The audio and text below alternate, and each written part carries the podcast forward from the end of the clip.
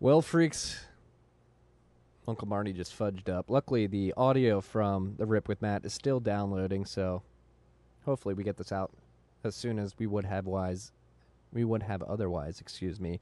I just recorded the whole pre-show ad rip, not realizing that my n- mic was not hooked up to audition. It was going straight into my laptop. I listened to it at the end. I was like, this doesn't seem loud enough. This doesn't seem like people can hear it. It sounds like I'm speaking from four feet away, and that's because I was. I was speaking into my laptop when I should have been speaking into my mic.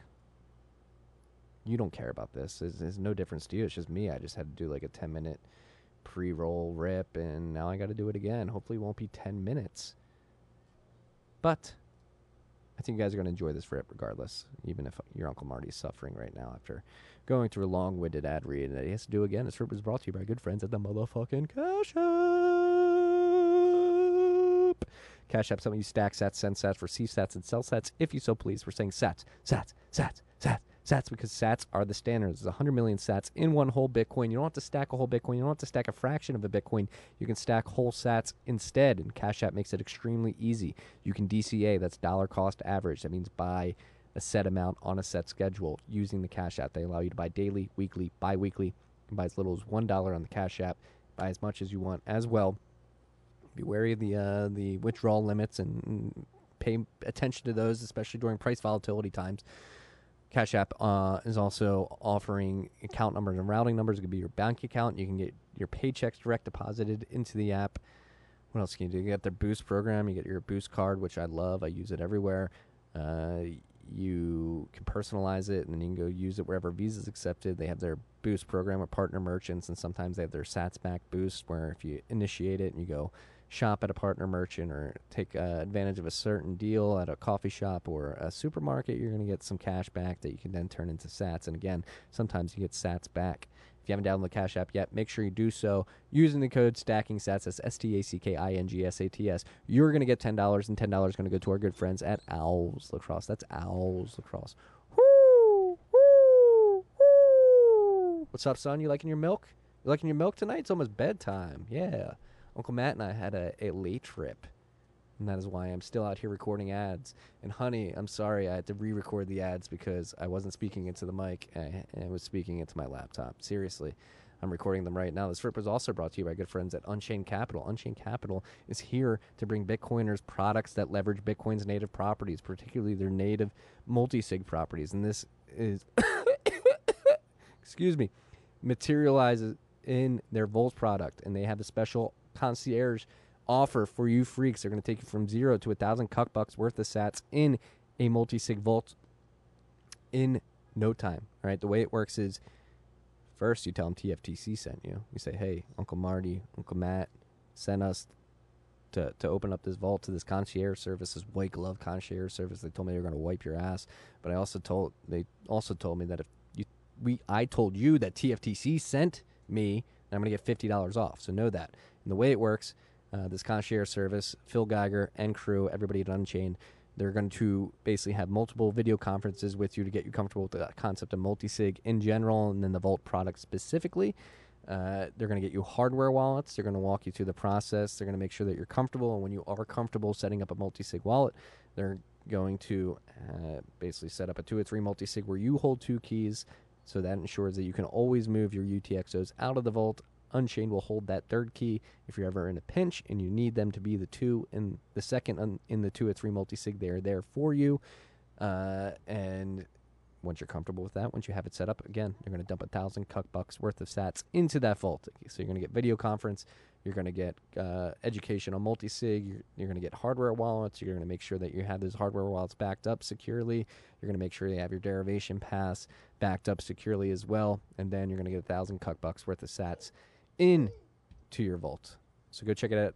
In the show notes, we're to have a specific link, uh, but I recommend you go check out unchained-capital.com and check out everything they have to offer there, particularly their blog, which has an immense amount of information. Uh, Dhruv Bansal, Parker Lewis, Phil Geiger, Buck Perley, Joe Kelly, and crew are writing incredible content uh, about Bitcoin. Parker's blog series, Gradually Then Suddenly, particularly, is an incredible orange pill that I send to any friend who's like, hey, I need Bitcoin information. Like, how do I learn? I'm like, here, Parker Lewis is Gradually Then Suddenly. So go check it out. Again, we're going to link in the show notes to the concierge service spe- specifically. But if you want to check out everything they have to offer, again, that's unchained-capital.com. This rip was also brought to you by our good friends at Hodl Hodl. Hodl Hodl is also leveraging native Bitcoin's native multi-sig properties to bring you freaks uh, a lending platform, lend.hodlhodl.com. And guess what, freaks? United States freaks, uh, this offer is available to you. One of the few products that you can leverage from Hodl Hodl uh, because it's non-custodial. How does Hodl Hodl work? It is a two or three multi-sig escrow where if you need a liquidity, you put your Bitcoin in a multi-sig wallet uh, as collateral, and then you get stable coins as liquidity that you can go spend however you see fit. All right. And the beauty of this, again, leveraging Bitcoin's native multi sig properties, you hold one key, your counterparty holds one key, Hodl Hodl holds that third key. The beauty of this is, again, you, you don't have control over the duration of your loan. You can't move your sats out of the multi sig escrow account. However, you have visibility into that account. You can ensure that your coins are not being rehypothecated, your Bitcoins, your UTXOs. Uh, it's, it's going to be funny to you freaks if you're listening to this and you listen to this episode. Um, so as long as you're paying that back, uh, you are going to get your sats back at the end of the day. If you have stable coins laying around, you want to get some yield on those, you can enter the other side of this transaction, put your uh, stable coins up to be lent out for a, a uh, interest rate of your choosing. Uh, uh, you lend that out. The person using Bitcoin as collateral to take those stable coins going to pay you back what you lent them plus interest. If not, you're going to get the sats in the escrow account. So go check it out at lend.hodlhodl.com. That's L-E-N-D dot H-O-D-L-H-O-D-L dot com. Son, son, why are you screaming? I know I love you too, son. I love you too. It's Rip. Last but not least, was brought to you by our good friends at Braiins. All right, Braiins. Uh, they're the team behind Slushpool. They're the team behind Braiins OS Plus firmware, which allows you to stack more sats with your hash. All right, but we're here to focus on couple things. The Braiins team tells me that Slushpool, uh, the update is planned for July. That's this month. We're July 8th. They got 23 days. Keep them to it, freaks. Keep the pressure on them. Just kidding. Just kidding. You don't want to pressure them. You, you want to make sure that the pool is rolled out as uh, securely and uh, as efficiently as possible. They're triple checking, quadruple checking everything in simulations to make sure it's silky smooth. It's a silky smooth transition when the update goes live. Meanwhile, in the latest Braiins OS Plus firmware update includes full support for the Antminer S17E and T17E, as well some significant improvements to the auto tuning functions uh, for all X17 devices. Uh, and it's available now on Braiins, That's B R A I I double I B-R-A-I-I-N-S dot com slash OS slash plus. Braiins OS Plus is compatible with any mining pool. There's a lot of misconceptions out there. There's a lot of misinformation. People think if you use Braiins OS Plus, you have to point at slush pool. This is not true. You can point at any mining pool that you want to. You don't need to mine with slush pool to use the firmware. But if you do mine with slush pool, you're going to get 0% pool fees. So take that in consideration. They're incentivizing you to point your hash at Slushpool, but you don't have to if you don't want to. You're going to get, again, 0% pool fees if you're using Braiins OS Plus and pointing at slush pool. Since network hash rate is one at one year lows due to the China crackdown, now is a great time for miners to juice up their ASICs with auto tuning firmware and stack even more sats with that hash. For those that don't know how it works, it mostly comes down to the silicon on the hashing chips. There are small variations in the silicon quality for every chip in an ASIC. Typically, stock firmwares that come with the machines treat the entire device as a uniform unit, sending the same frequencies and voltages through the hash boards. Braiins OS Plus boosts performance by experimenting with different frequencies and voltages on each individual chip to learn which chips are higher quality than others. Then it calibrates to send more work to the higher quality chips and less work to the lower quality ones. The end result of the per chip tuning is more hash, thus more sats per watt of power consumed. Currently supported devices are the Antminer S9, S9i, S9J, as well as the S17, S17 Plus, S17 Pro, T17, T17 Plus, and the ones just added, the S17e and T17e. T17E, excuse me. Next up are the WhatsMiners, of course. I'll believe it when I see it, Edward.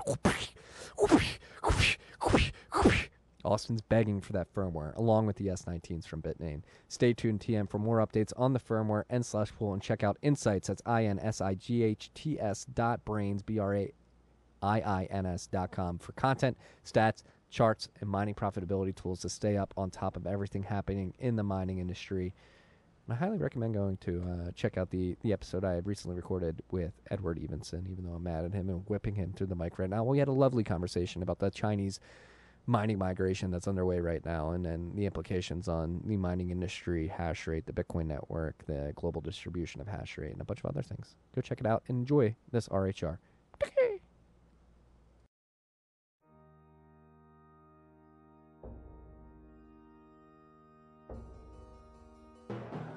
You've had a dynamic where money's become freer than free.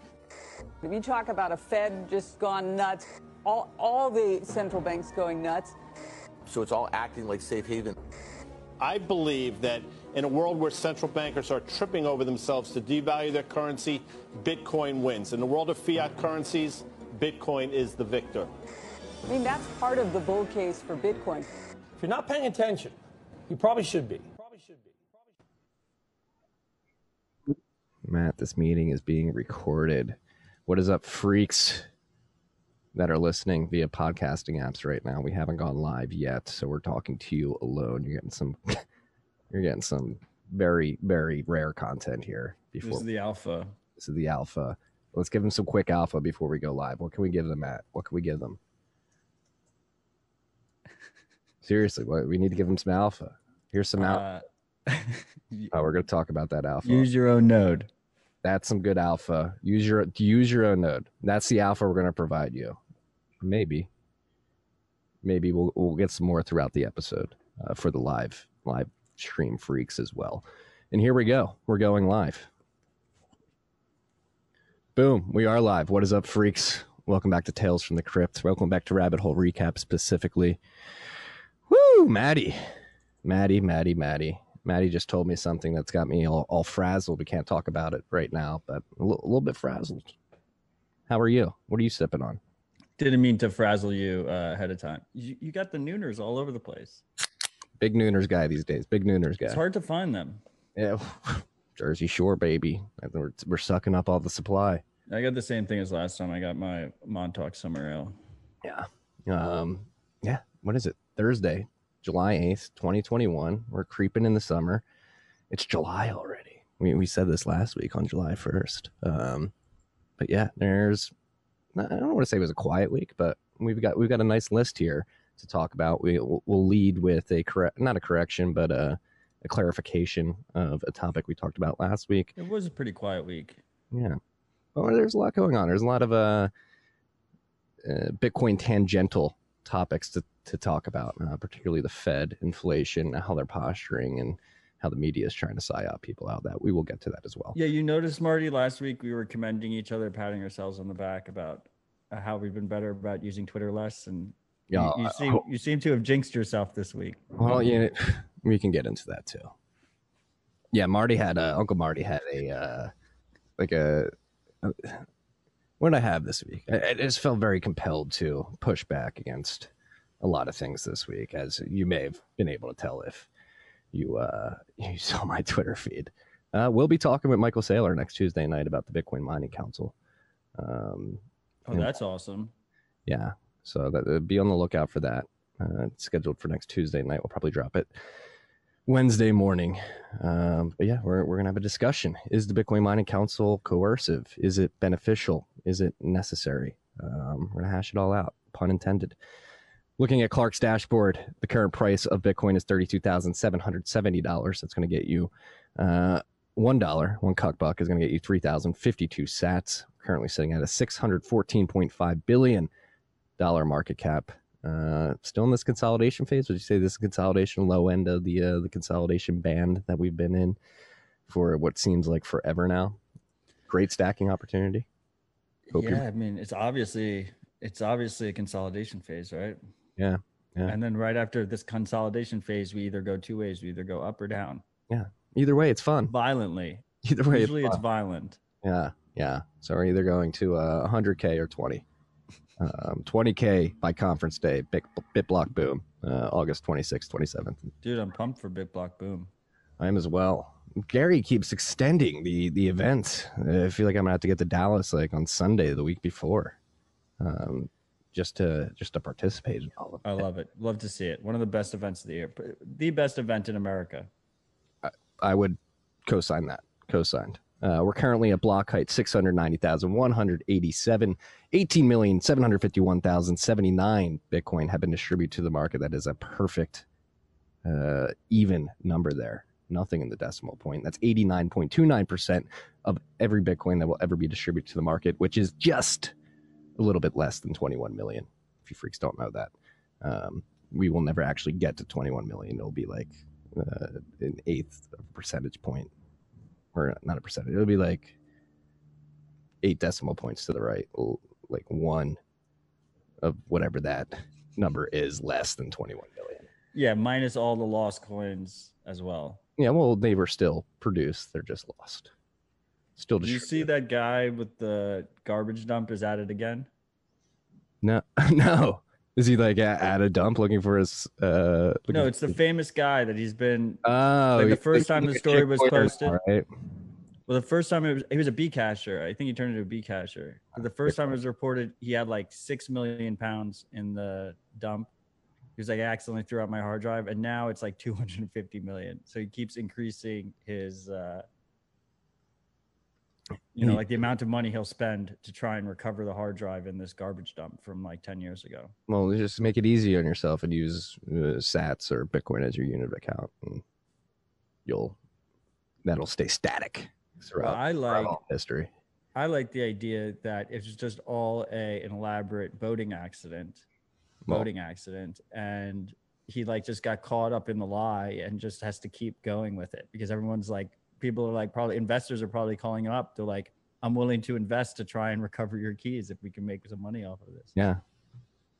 Which leads me to another thought: is was the Mircea Mircea Popescu news just a, a huge elaborate boating accident? Did he pay that Costa Rican? It kind of seems like it to me. Did we not talk about that? I don't think we did. I don't think we talked about Mircea on this show. It seemed very convenient. Very convenient. So I don't want to blow up his spot.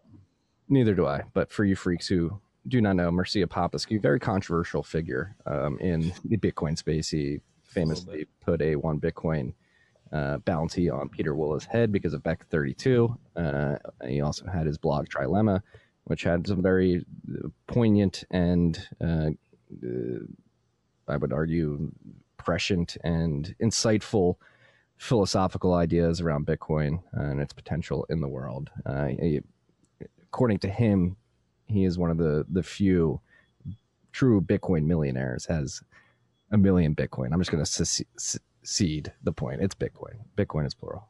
I, I ceded here, Matt. You win. The best was the tweet where you fucked it up. You caught me. You ah, you caught me. Ceding Yeah, it. Yeah, he claimed to own a million Bitcoin. It was never verified or anything. Yeah, supposedly he died in Costa Rica. Yes. Uh, swimming. Well, that's the other thing. Like the beach where he was, I've surfed there before, Playa Hermosa, uh, just north of Jaco or south of Jaco, wherever. There, it's pretty heavy. Uh, it's cro- crocodile infested too. The ocean. Yeah, but you would fake your death in the in the dangerous part. Yeah, exactly. The the rips there are heavy. It's a heavy beach break. If you are swimming there without a board, I can see how you could drown. But like you just mentioned, Matt, it's like a perfect scenario too. It's just like he's living there under this known name, and like that's the known name that they report. I don't know. It just the whole thing kind of reeked to me. Yeah. Well, But it is what it is. or see if you're listening, you're still alive. There's no way he listens to the show if he's still Enjoy alive. your dash. Um, back to the dashboard. Uh, we are currently so much different when I have uh, my laptop compared to my desktop. My desktop's massive. I can find everything very easily. That's what I'm used to. Visually, now I'm on my uh, desktop or my laptop looking for the difficult to retarget. We are, whew, another even number. We're exactly 1,300 blocks away from the next difficulty adjustment, which is currently estimated to be on July 21st, 2021, obviously. Uh, and the estimated change is negative 10.1, and that is because blocks are coming in at 11 point, or excuse me, 11 minutes and 8 seconds uh, per block. That's a minute and 8 seconds above the 10 minute block target. Um, so it seems that we will have another, as of right now, double digit difficulty adjustment uh, downward. And we are 716 blocks away from the last epoch. So that's that's some good data. That's a good uh, a good amount of data to to have an accurate reading on that at this point. We'll see how much hash gets plugged in between now and 1300 blocks into the future, whether that changes or how much hash comes off the network and change the other way. Uh, currently, ooh, ooh, this number's pumping, dude. Samourai unspent capacity at 3,218.19 BTC. That's 106.0 million cuck bucks. That What's the number? 3,218. That pumped like almost 10% week on So week. just to be just to be clear, um, we have uh, a freak Hyperbole who's also tracking uh, unspent capacity. Um, his website is what I what I redirect to for whirlpoolstats.com. mm-hmm. Um, and he shows a lower number. I think his number is like 2,500 Bitcoin. Um, and that's because Clark counts like the premix right before it goes in. So it's actually the the I, I would say that hyperbole's number is probably a little bit more useful. Okay. Um, uh, Clark basically counts the the coin that's waiting to mix. okay. So Clark's is more responsive because you actually go through the transaction zero process where you set up getting ready to go into the mix. Um, so they are queued up to mix. They just haven't entered the whirlpool yet. How can you uh, measure that? You have to watch the chain. And you It's can a do very distinct. the multi-sig or the multi-input heuristic to sort of gauge that. You have a you have a five input. You have a five output. Uh, I mean, you don't have a five put out output. You have whatever amount of outputs that are all the equal denominations, and then they go into whirlpool. Mm-hmm. But once you tell from the in, uh, no, you can't tell from the inputs. It would be the outputs. You have a certain number of inputs. You can put as many inputs as you want in uh, Whirlpool Transaction 0 Mhm. right? And then on the output side, you have uh, a certain number of equivalent amounts. Then you have a change output, which is the amount that's less than whatever pool you are. Let's say it's a 1 million sat pool. You have, you know, five or let's let's say you put in 50 million sats, right? Or like a little bit above 50 million sats. You're gonna and you go into the 1 million sat pool. Or you go into uh, you put in five million sats and you go into the one million sats pool. Sorry, freaks, for the for the confusing numbers. You get five, you get five one million sat UTXOs. You get a little bit of a change output, whatever the remainder is there, and then you get the fee that goes to Samourai. So it's a very distinctive uh, chain footprint. Yeah. The beauty of Bitcoin, the beauty of the blockchain. You can tell all this, but you don't know who ends up with the uh, the UTXOs if you're able to manage them correctly. And we have we have Robert Hamilton mentioning that must be the 50 million sat pool. If you go to Hyperbole's uh, website, like I said, whirlpoolstats.com, um, he actually breaks it down by pool.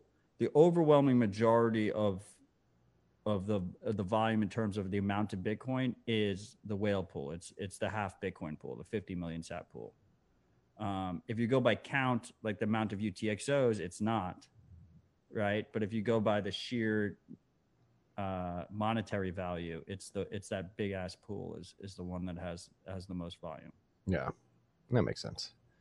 Um, just had a friend text me. I was a little distracted right there. I took a screenshot of the live stream on the Periscope and asked if I got relegated to the out outdoor shower at at my uh, father in law's house. And no, I'm just on the back deck enjoying the nice ocean breeze that we have here. Humidity is rising a little bit. I might get a little sweaty, but you know what? I, I need some fresh air. I, I can't be stuck on the third floor in the bedroom. You know. So that's that's where I am today, freaks. No green screen. We've got this nice. No, this is a green screen, isn't it? This is a nice plastic deck divider here. It's not. You don't have a plastic deck green screen. No, not yet. Low budget here at you. um. All right, let's jump into the list. Uh, I mentioned it earlier, alluded to it. Uh, we talked about the Specter Windows vulnerability. Apparently, it was a false alarm. What what the hell happened? How did we get false alarm so hard?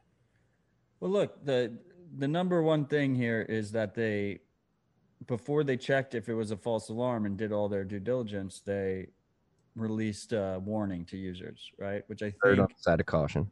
right and and they could have easily there's a lot of teams that would have been like no let's check everything before we release a statement, right? And then there's teams that are like in the middle, and then there's teams that'll just immediately release. So it, it's good that they immediately released. Um, it turned out to be a false alarm, and there was no Trojan attached to it. Uh, this was just the Windows binary of Specter. And the good thing here is that they've learned their lesson about uh, maintaining a safe build environment when they're creating these binaries, right? Because uh, K9ERT, who was doing the Windows build process to create the little exe that you install on your Windows machine, um, was using the same com- Windows computer that that his kid was using for video games. Um, so now they're going to use dedicated machine as they as they always should have been, Makes sense. You would- and hopefully it also lit a fire under all the other bitcoin projects' ass to if they were doing it like to just quietly improve their process as well right shout out to the uh, Ledger security team who helped them um, figure all this out. I guess they work together. Uh, but yes, hopefully this does set a I don't want to say precedent. I'm trying to think of the right word. This does uh, entice other teams working on similar products to upgrade their their system security if it is uh, as um, leaky as as this particular devs was. For well so see in this situation right no one who really cares about security or privacy uses windows but there's a lot of Specter users that want a windows binary so they had dedicated machines. They had clean machines for linux and mac but windows was an afterthought right? And you really have to in this in this high stakes environment that is bitcoin storage um, you either have to go full on and and have a secure build process for your your windows package or just not offer one right? Like if you don't offer one that's fine. Don't uh, don't half-ass it. Yeah, yeah, very good point. So, false alarm. Anybody who was running Specter on Windows, uh, there was not a virus injected into uh, your computer and your your Specter uh, software. Everything's safe. It's good to go. It's a false alarm. Again, shout out to the Specter team, number one, for uh, erring on the side of caution, and shout out to the Ledger team for helping them uh, dig through all the information and um, and bringing this all to light that it wasn't. dude this Bisq this Bisq vulnerability is way way worse all right, so j- jump into this. they patched it um, Version 1.7.0. you can't use any other version to do trades right now. So you have to use the patch version. Um, credit where credit's due is responsibly disclosed by the Haveno team or Haveno, I don't know, which is the fork of Bisq that we talked about that is being run by Monero, Monero. people Yeah. because they're upset that Monero doesn't get a better um, first class experience on Bisq, even though it has the majority of the volume on Bisq. Um, so the Haveno, I don't know how to pronounce that name, Haveno, Haveno. Haveno. um, where they realized that they responsibly disclosed it to Bisq right away. And then Bisq patched it right away. And then they waited a week before they they waited a week and then made it so you have to use the new patch version before they disclosed what it was. So credit where credit's due, that whole aspect was handled fantastic. Um, specifically, uh, there was a lot of tension in the lead up between the Bisq team and the Haveno team because, you know, if there's a split there in, in terms of volume, there's not that much volume that goes into Bisq already. Um, and if you have a split there, like the revenue streams are obviously going to be affected. Um, so there was a lot of perceived uh, hostility between the two teams. And instead of dunking on them and making it a PR thing, uh, the Ha- the Haveno guys did uh, did right, and they they did a responsible disclosure. Now to the bug, it was really bad. So the bug basically allowed you to create a trade and then not follow through with the trade, but still get the personal information of the trading partner. no. Um, and with no cost. So there, there was there was no cost for it. Um, So no security deposit, nothing. Yeah. uh, I it, like it, you could get like uh, like bank names, stuff like that, and your and and the name that's on your account at like whatever your bank source was. If you had like a fiat account attached to it. Um, so obviously that's really bad because the majority of Bisq users are privacy-seeking users, and all of their pri- that that private data that's linked to the account could get harvested by other people. Now, on the bright side, it doesn't seem like it was massively hit.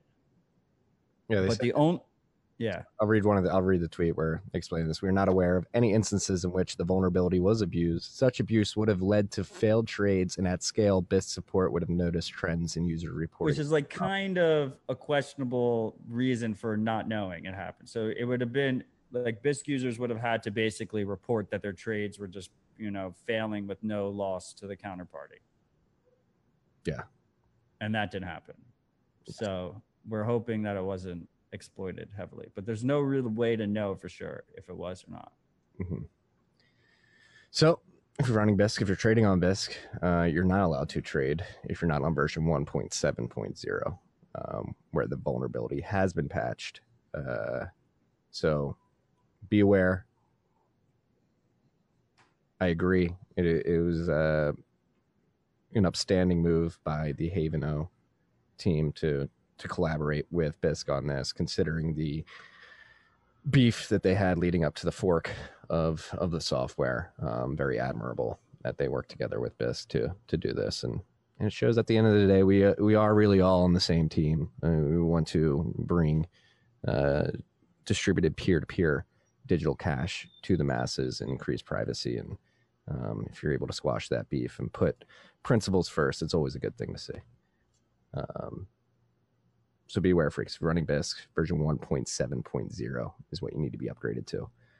Uh, the, other, the other positive note that I did miss, I'm just looking through the thread real quick, um, is that an attacker would have had to use a modified version of Bisq. They couldn't have just used the standard install of Bisq. So it would have had to been a slightly more sophisticated attacker. Um, oh, but yeah, it's still pretty bad. I mean, that adds another layer to it. They would have had to hack it. Did the spooks hack it?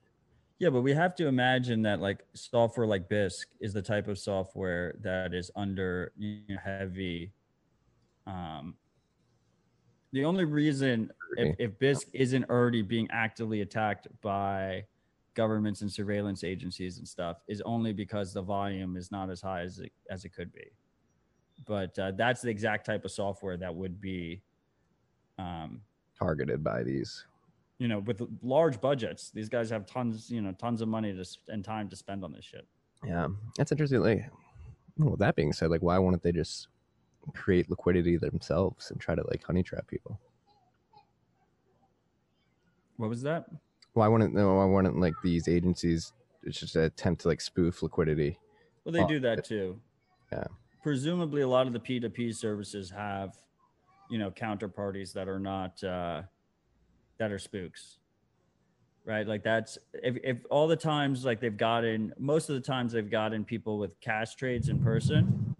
Wow, especially in, in the U.S. has been with a spook on one side of the trade, right? And then they give you they like give you the cash, or they sell you the Bitcoin for the cash, and they're like, yeah, I'm going to use this for some, you know, illegal thing. And they get you on tape saying that you're going to do that. And then they hit you with that. Yeah, it's like the classic um, local bitcoins spook entrapment. Exactly. I'm going to buy drugs with this Bitcoin. Can you sell it to me or Yeah. something? And then they get you on, on tape. I haven't heard a lot about local bitcoins. They've been completely uh, squashed with their their KYC AML additions. Haven't heard anything from them in a while. I'd imagine, I mean, their volume definitely got hit hard, right? Yeah, yeah. I'm s- And I'm sorry if you could hear my son I crying. hear 'em I'm, a little sure. I'm not sure what's going on. Can you, can you hear the storm that's going on outside right I now? heard a, heard a little rumble, and now I'm worried. I'm sitting outside. Is it going to come get me? I'm trying to theoretically, uh, I'm trying to mute on, on point for, for the, Yeah, you're fine. You're fine. Is it like pouring there? yeah, it's pretty bad. Shit. I got all my. Hey, babe. Can you uh, shut the door, please? Picking you up on the mic. Um, What's our next topic? former CFTC advocate uh, advocates for a big. He's not a CFTC advocate. He worked for the CFTC. He was the chair, a chair. Yeah, he's advocating for a Bitcoin ETF. Uh, this is a Bloomberg article, and I have uh, exceeded my Bloomberg article limit for the month, and I refuse uh, to subscribe. Uh, I will, Bloomberg, if you're listening, Michael, I will pay uh, Lightning Network enabled uh, uh, uh, paywalls. You can get through the Bloomberg paywall with an archive link. Yeah, the archive link. Um, but you didn't provide that for me. But Um, from what I, rem- I remember, people talking about you know, ex sh- uh, CFTC chair. Um, was it uh was it Giancarlo? Who was it? no, no, no. He was. Jay Clayton. Jay Clayton. No, no, it wasn't him either. Timothy Massad. Okay. Massad. Interesting last name there. With Um, an A. Ah, okay. Just one letter off. Um, what what's the gist of it? Since I haven't read the article yet. I mean, I don't know. He's just like, we should have an ETF. Yeah. It's like Yeah. pretty straightforward. You can just read the headline. yeah. I'm, I'm like I'm like so jaded by ETF talk after years of ETF talk. That's like, all right. I, I say time and time again, like BTC is the ETF. Obviously, I mean, people were like pumping off of it or whatever. They were tweeting about it, well, how many times do we have to learn the which ETF? is why I put it on the list. Remember, like the Winklevoss.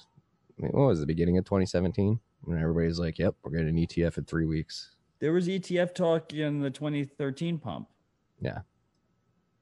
Um, yeah, I mean, look, fuck the ETF. I, I'm glad that we haven't had the ETF yet.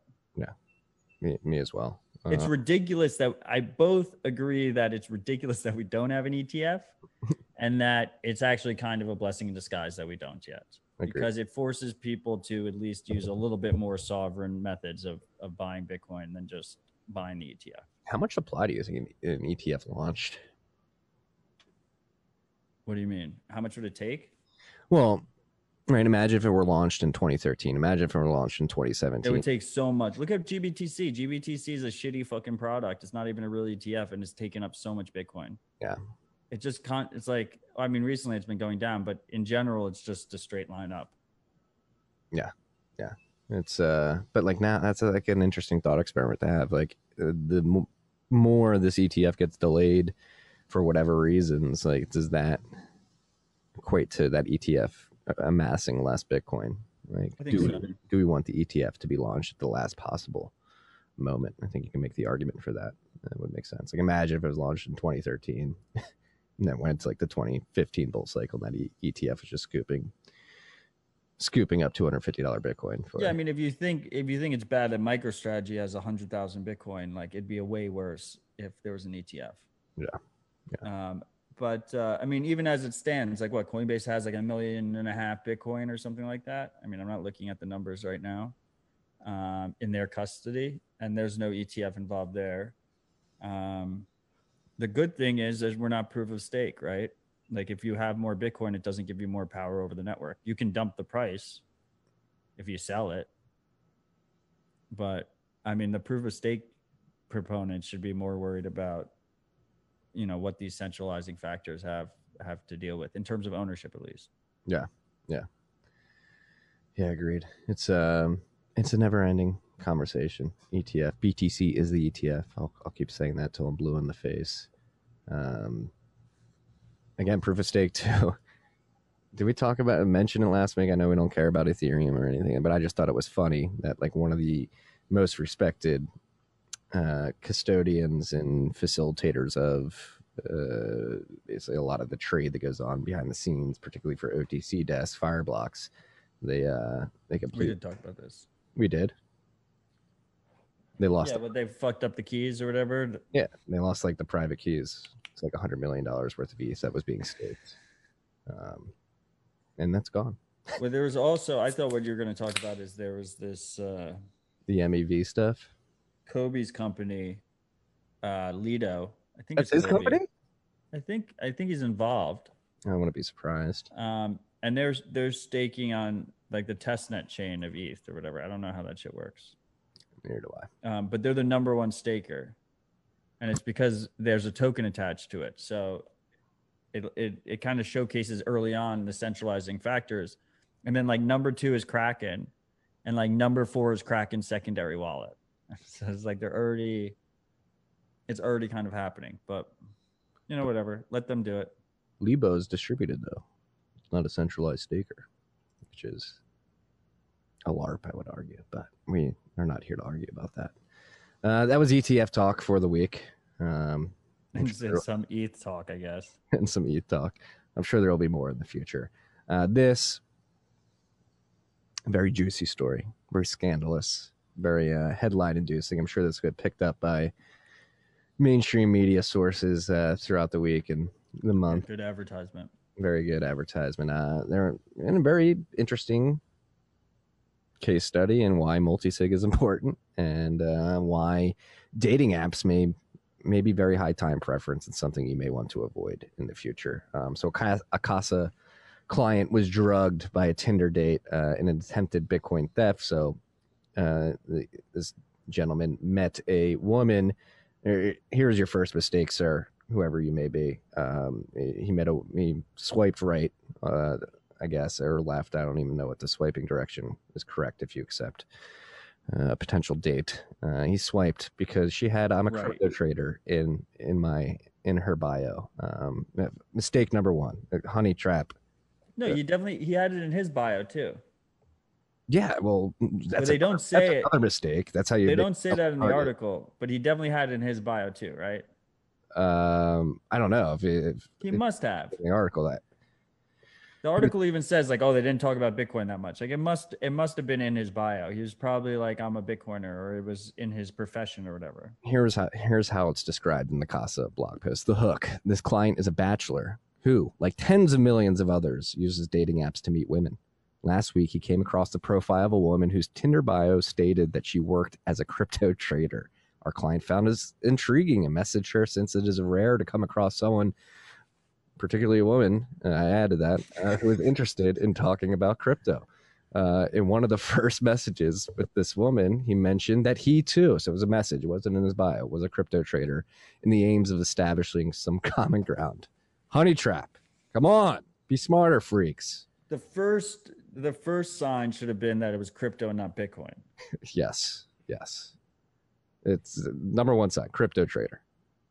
Number two sign, in the bio. Uh, well, this chick's savvy, man. She she knew how to put the trap there. Crypto trader in the bio. You go meet for some drinks and you get roofied. This man got roofied with scopolamine. Scopolamine? Scopolamine can render a victim unconscious for 24 hours or more. Holy shit. Is most often administered in liquid and powder form in food and beverages. The majority of these incidents occur in nightclubs and bars, and usually men perceived to be wealthy are targeted by young, attractive women, which is exactly what happened here. This gentleman got roofied. Uh, He went back to his apartment. went back to his apartment. He got roofied at his apartment. got roofied. Did he get SIM swapped, or he just like she like opened his phone? She Uh, took his phone and made him put his yeah. password in. Yeah, and he used used his 2FA um, to to basically drain his Coinbase account. I think he said, but luckily for him, he had uh, most of his stats Casa. in Casa's multisig, and Enter advertisement. And she was not. This is free ad for Casa. I mean, shows that the product works. Uh, she was able to. Um, she was not able to get uh, the lion's share of his stash, which was secured by the Casa's multi-sig setup. Um, so, a very depressing story with a with a good, very strong silver lining, uh, which is uh, a man uh, fell for a honey trap on Tinder, uh, got roofied, had some of his exchange coins taken from him, but most of his Bitcoin were secure. Dating apps, high time preference. That's all I'm Disagree. Disagree.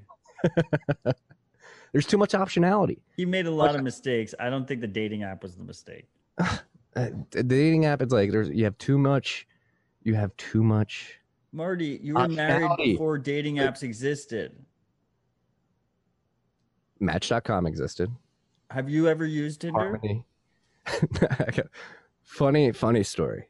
I've used Tinder, but it was because I had no idea what it was. It was back when I was still on Facebook. Boomer Marty. I was back when I was still on Facebook, and I had my like friends from high school. Like, shit, I guess there was like some sign up link, referral code, or whatever. I don't know what it was. Like, it was literally when Tinder first came out, like the app icon looks nothing like it does today.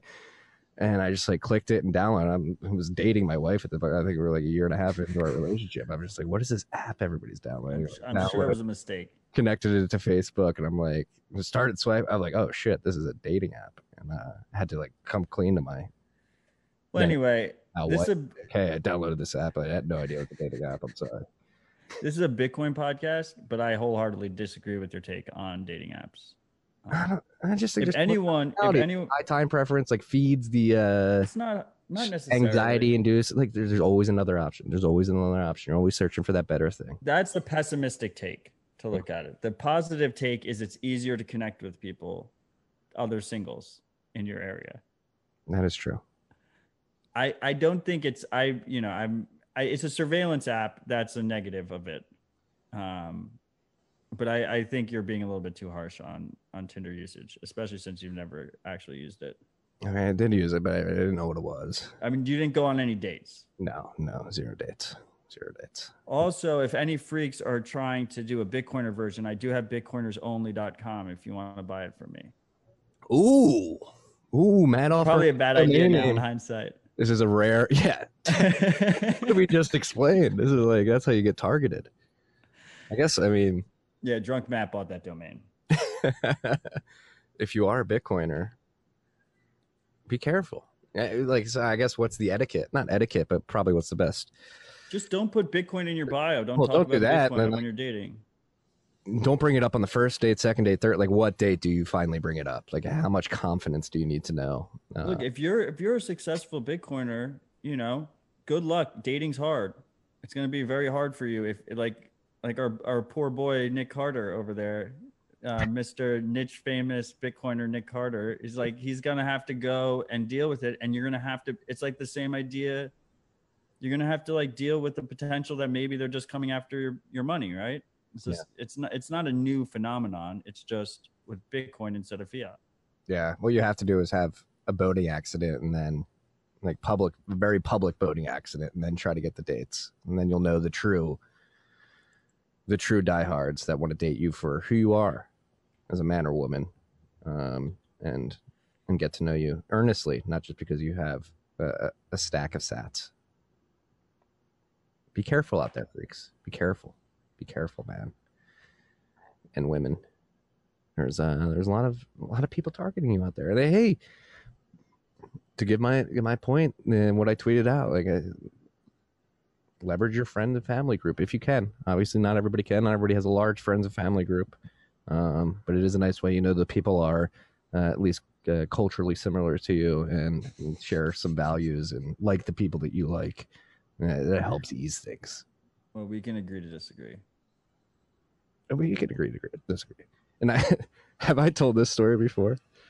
I've been I've been anti dating apps since I was uh, very young. I was interning in college. I had to be like 18. Like I think it was the summer after my freshman year. I was working for some like asset management firm, just like helping an RIA line up clients to to sell uh, products to.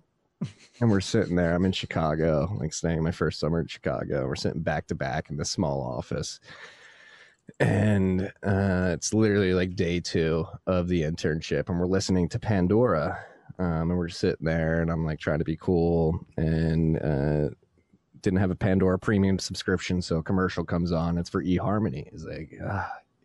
commercial ends like they go on their whole spiel like find your lover like blah blah blah blah blah.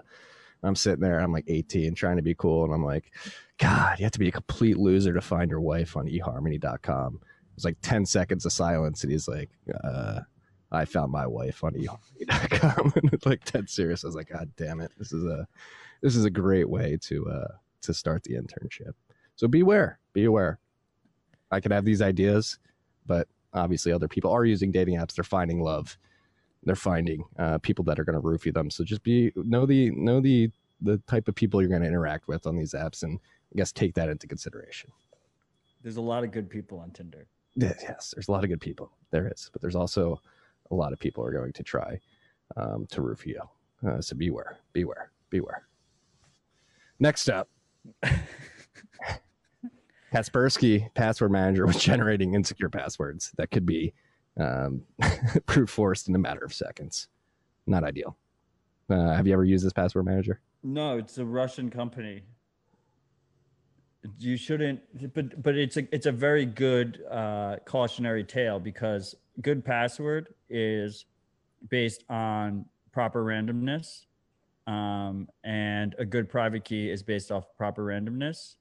And if you are trusting a, in this case, a closed source app with generating your randomness, um, there's no way to verify that they're actually secure until you get fucked. So, um, use open source software, add your own entropy. This is why on Cold Card we talk about rolling dice.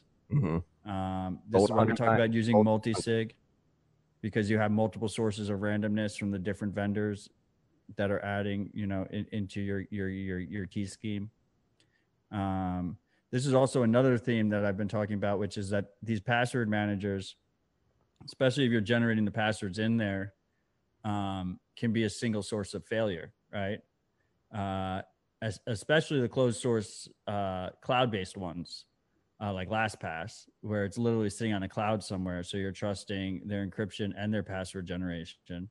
And if you do that for all your websites, it's just like it's just sitting there. Just every every every website that you think is the most important that needs to be in the password manager is is compromised. So Yeah. use different passwords, use strong passwords. Try not to have any significant amount of Bitcoin on services behind a password in case something like this happens. Move it to cold storage, freaks. Move it to cold storage. Please, please, please. Be aware. Be aware. Um, speaking of cold storage, if you're looking to move your your Bitcoin from cold to cold storage from uh, Bybit, which is uh, an exchange, it just allows leverage trading. It's like a, a BitMEX Hydra, I guess you could say. Is that how you describe Bybit? I don't know. We got Greg Zaj in the fucking live chat. He's distracting me. Uh, Bybit adding KYC inevitable. Yeah, I mean, uh, I mean, you're getting distracted by the comments. Is is one thing. Is one thing that I talk about. Like, just don't get distracted. You can read them, just don't get distracted by them. Bybit is essentially a BitMEX. They allow you to trade shitcoins too. I don't know. I don't know either. They definitely let you do leverage like BitMEX does. Yeah, I probably I've never used Bybit. neither have I. Um, but why we're bringing it up, they're adding it's obviously the typical shitcoin casino or leverage margin trading casino pops up. They entice people with, "Hey, we're no KYC, no AML. Come trade with us. We'll let you trade as much as you want and send as much Bitcoin off our exchange whenever you want."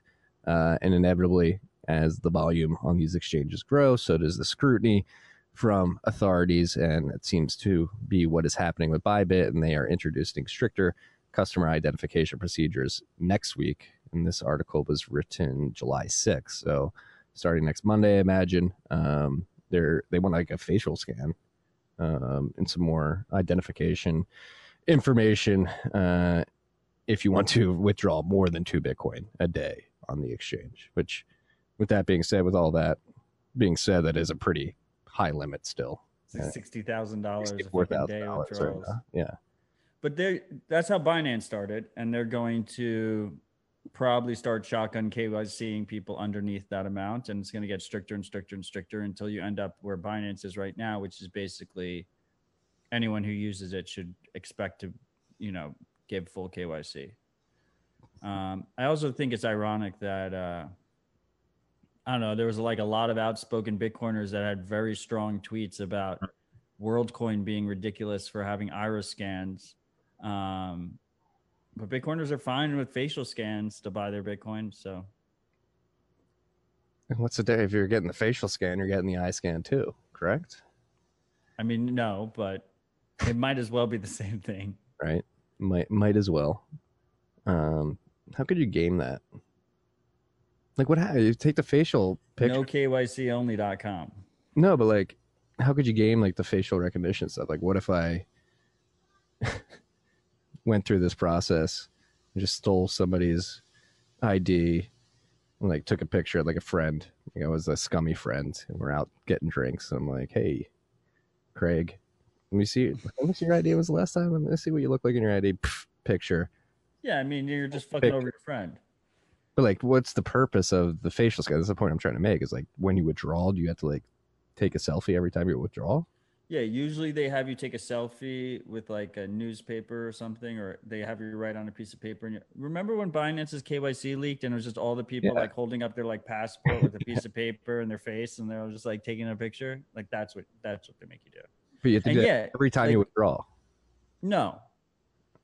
You do it. You do it once, and then maybe they'll they'll do checkups on you or whatever. Yeah. Um. It can be easily gained, right?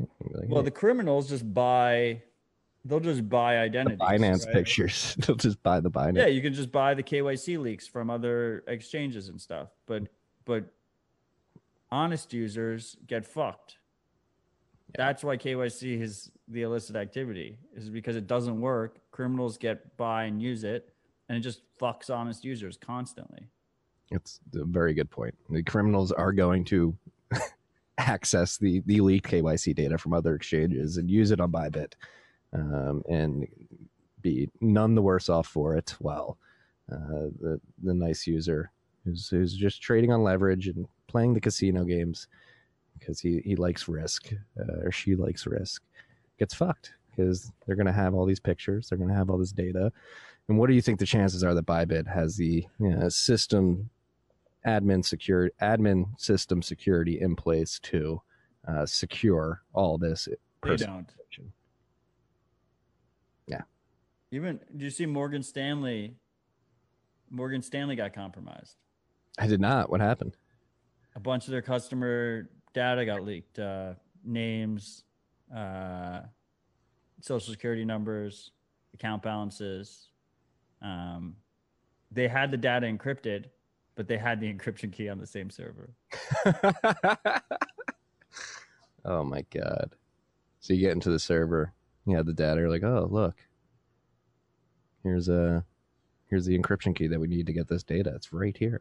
i don't know why i'm like they're not like a pinnacle of of uh, they just have a lot of money so you know you'd expect the the more the, the more valuable companies to be better at securing information in morgan stanley's case it was a third party that they were using was compromised Mm. which is often the case you outsource it and then they get compromised i think in binance's case it was a third party too that was handling the kyc This is why you vertically integrate and control your whole stack no you just assume it's all going to get leaked anyway that as well.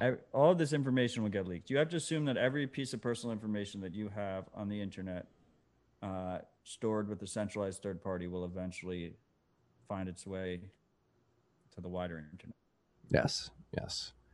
Um, while we're on this topic, we've men- mentioned Binance uh, alongside Bybit. Uh, it is probably important that we bring up the topic the, the letter from CZ reflecting on progress in the road ahead, uh, which is essentially him saying, Oh, like we care about our customers. We have this SAFU fund that will make everybody whole if if anything ever gets hacked. But then it's like down the line, last three paragraphs, uh, we're going to grow our international compliance team we're going to expand our already robust compliance partnerships, and we're going to localize our operations and business to comply with local regulations. So um, essentially, just bending his knee to global regulators after launching the exchange you know, under the guise that they would never do this. Well, it was because I mean, there's been all these stories like the they're squeezing him, right? Yeah, no, he's de- I mean, he's definitely getting the pressure. They're is- cutting off bank access and shit like that. So Yeah, but this is again. I was. We did this pre-recording, right? We had this conversation. That's why I love this show because we've been saying this consistently since the very beginning. Like this is going to happen to every one of these Hydra exchanges. That it's similar to the dark, uh, the dark net markets that pop up. Um, and they do the same thing essentially, but they always get cucked. They always get seized. Similarly, in the Bitcoin seized or exit scam, basically. yeah similarly with these exchanges um now i'm reading the comments and you just he just like writes Marty, Marty, Marty, Matt, Matt, Matt, Matt. Just to i'm looking at i'm looking at the so guitarist i wonder if odell secures his hog as well as you You had to read it. You had to read it. he secures that hog don't worry he's telling me about it i'm kidding i don't know We talk about it every day. we're Um, talking about his pig in the backyard it's in, the being treated well the um, yeah, Binance. So so the one advantage we have as Bitcoiners is, yeah, it sucks for Binance, but we don't have to use Binance, right? And there'll always be now it sucks for Bybit, but you don't have to use Bybit. And there is regulatory arbitrage. You will have other companies, upstart companies, that will show up, um, and they, they will have uh, more privacy focused policies uh, until they get too big, right? Like Binance uh, is the highest volume spot exchange in the world right now. Uh, CZ sees that if he, you know, hits his compliance goals, he can have his exit like Polo did and like uh, fucking Bittrex did, right? And and that's what BitMEX did, right? I mean, BitMEX also had their founders arrested. Um, I would I want to put BitMEX in the same category. They put up a bigger fight than the others. Right. People got arrested. Yeah. First.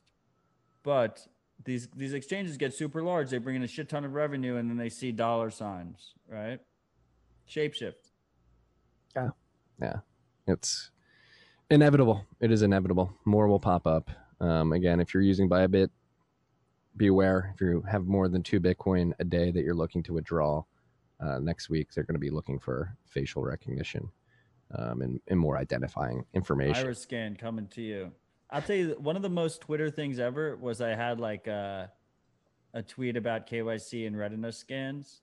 And then there was like three people in my comments or whatever. There was like, it's actually iris scans, which are more reliable to retina, retina scans, which is why I love Twitter. But it's also like, that's not the point. Like, I don't care. It's just eye scan. I'm just, Uh, similarly, uh,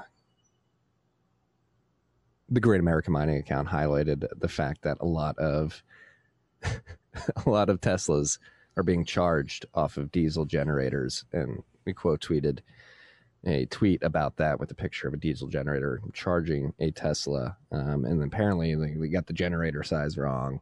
And blah blah blah blah blah, and everybody's like, "Oh, the data's all wrong." It's like that's not the point. The point is, it's being powered by diesel. it's the best part and worst part about Twitter. It's like, uh, it's hilarious. Um, also, warning with Bybit and stuff like that.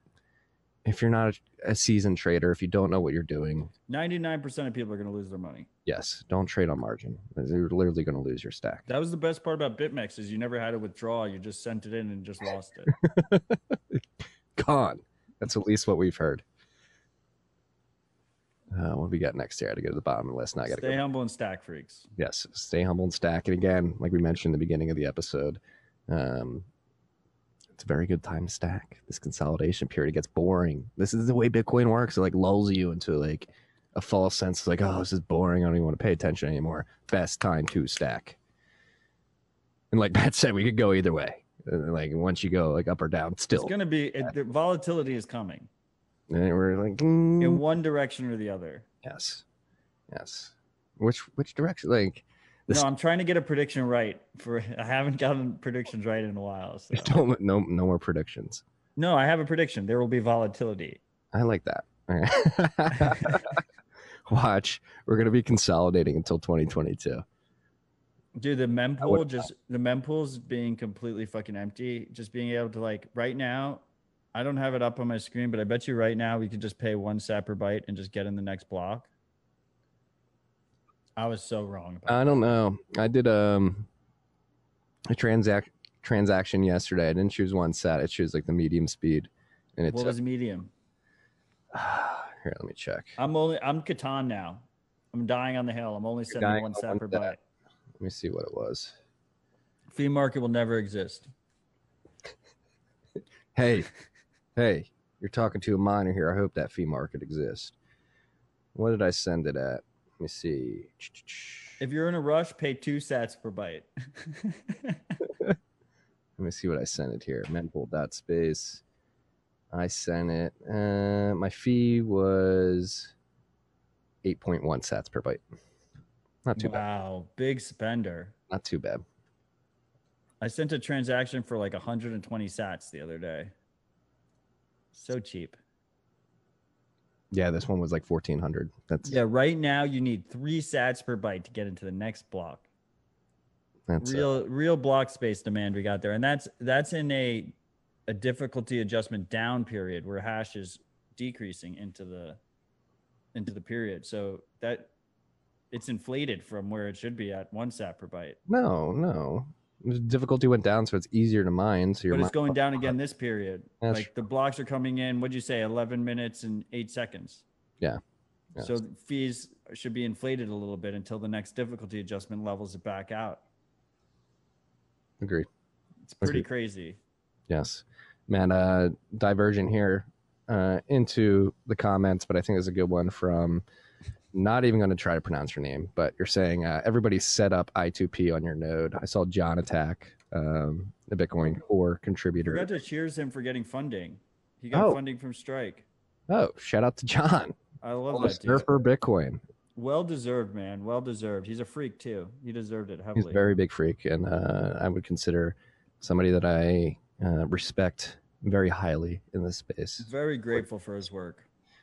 And it's like that's the beauty of Bitcoin Core, I guess. Like to talk about what Jon does, Jon leads a lot of the review of the code, um, which is, is a lot of the times thank, a thankless task. Uh, it's not, um, it's not easy.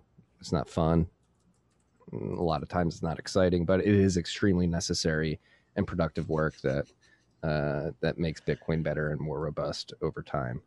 Um, Greg Zaj didn't know he got funded by Strike, even though he works for their meme team. Greg, how the hell did you not know that? So this funding was from Greg, IndyCar. Jon J O N, not J O H N. Get your spelling right. You see, I comment. Oh, by the way, now I because we had like shitcoin scammers, I stay in the chat as TFTC, so I can ban them from Ban the them. chat. I, Um, I got in trouble for putting somebody in, in chat timeout once, so be careful. Uh, Well, I only do it if they're a scammer. Yeah. Um. So the so this was funded from the IndyCar. It's the first grant out of the IndyCar. 100k USD to Jon for his work on Bitcoin Core. Fantastic to see. Really love to see it. And uh, shout out to Strike. And also, I met Greg in Miami. First question I asked him. What was the first question I asked him? Why are you stamping your gifts? Nope. Uh, that was the second, and that wasn't a question. That was just a statement. What was the not be. No one wants watermark. Real memes don't have watermarks on them. agreed? The first question was, do you actually get paid by Strike? That's does a he? personal question. He does. They have a Well, paid meme so. team. Yeah, They have a paid meme team. So, like, yeah. But weren't you curious? I mean, I just assumed he was. That's fantastic. That's the dream, right? Yeah. Making memes for money. Yeah. I mean, we're talking to a meme master here, freaks, with Matt Odell. Never had a watermark on a meme. Never. I mean, Never got paid for a meme. we had somebody trademark your meme. We have other people trademark my memes. I don't even trademark my own memes. Yeah, this is uh Matt Odell is pure. That's all. That's all I'm gonna add. If you freaks can't tell, it's getting humid outside. My hair's getting a little, little curly here. I hope you can't tell I'm balding that much, but it's happening. You just gotta accept it if you're balding. It happens. It happens. You meet, get in the sun, try and protect your hair. Don't wear too many hats, even though I wear hats all the time. FinCEN hires a, a chief digital currency advisor with Justice Department experience. You're sending me to a FinCEN fucking website. Give me the archive link, please. We're all spooks. First ever chief digital currency advisor and first director of strategic communications. Uh, acting director Michael Mosier announced leadership additions to the bureau. Michael Korver, who led distinguished career at the United States Department of Justice, now serves in FinCEN's first ever chief digital currency advisor. Jana Desai, formerly of the U.S. Customs and Border Protection, now serves as FinCEN's first director of strategic communications. Um, so FinCEN is uh, creating and filling positions uh, that focus directly on uh, digital currencies, Bitcoin. You like my quote, Chief Digital Currency Advisor? yes. I don't know. Digital currency as a word triggers me a little bit. Well, Bitcoin is a digital currency. Yeah, but all currencies are digital now. Yeah, that's a good point. That's a good point. It's not very distinctive. Is it? Uh, But yeah, anyway, she has prosecute prosecutorial is that a word experience at the Justice Department, I think so. and FinCEN's hiring her to to focus on Bitcoin. Oh, I said Michael Korver. It's Michelle Korver. Excuse me, freaks. I I got it. You got. Um, the like that's not good. I mean, that's just I, that that's there's a lot of first shots happening right now of a of a long war, in my opinion, and I feel like Oh, we've been saying this in the last couple of weeks. Like it seems like all is quiet on the regulatory front, and FinCEN has postured like they do not like Bitcoin, and it seems like again they're creating and filling positions and a preparation to to start attacking Bitcoiners. I would imagine. it feels like the setup is happening. And I don't know if I'm just confirming my bias. Hopefully, this is just like my mempool predictions and I'm just completely wrong. I would love to be wrong. I would love, you know, if governments around the world just say our people should have freedom and privacy and we won't do anything about it. But it, history has a would say the opposite. So we'll see what happens. Yeah, you had a good tweet. I don't know if it was today or yesterday about um, people just assuming that authoritarian government governments are, are going to allow Yeah, authoritarian governments are just gonna hand hand their people freedom. Yeah, that's Yeah. what always happens. Here, take it. Take it. Ah. We're gonna have to fight for it, freaks. And, I, and you, tangential side note here. That's probably why I got so aggressive on Twitter this week. I think me personally, as well, felt compelled to articulate thoughts out of what I perceive as the need to begin being more vocal about things that lead us down a more authoritarian path.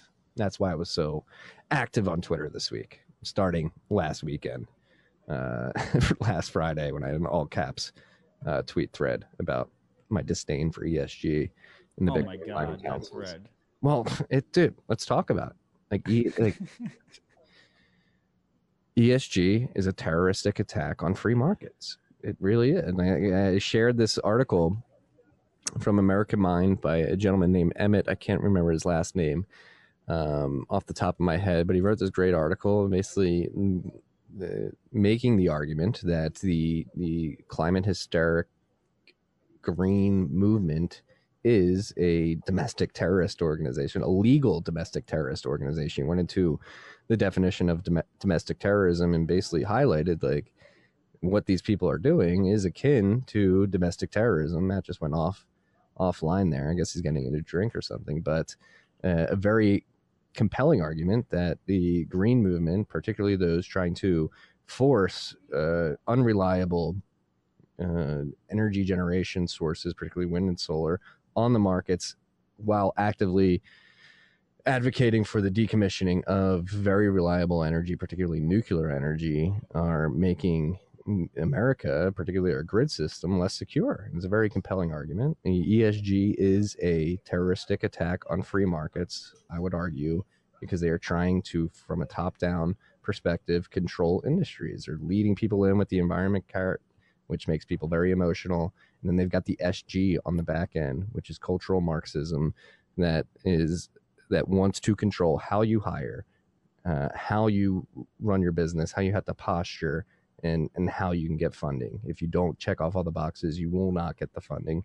And this is a top-down attack on free markets. And I feel compelled to begin uh, speaking out vehemently against this because nobody else is. Uh, very few people are. There are other people, but very few people are. And you, you see Cramer and all the people on CNBC. Again, I've been watching more of that just to see what like how everybody's posturing. Like it, that is becoming like the main theme in the institutional investor class right now. Is this ESG movement, and we need to begin calling out its hypocrisy. And that is, uh, again, I ran the Twitter Spaces on Tuesday, um,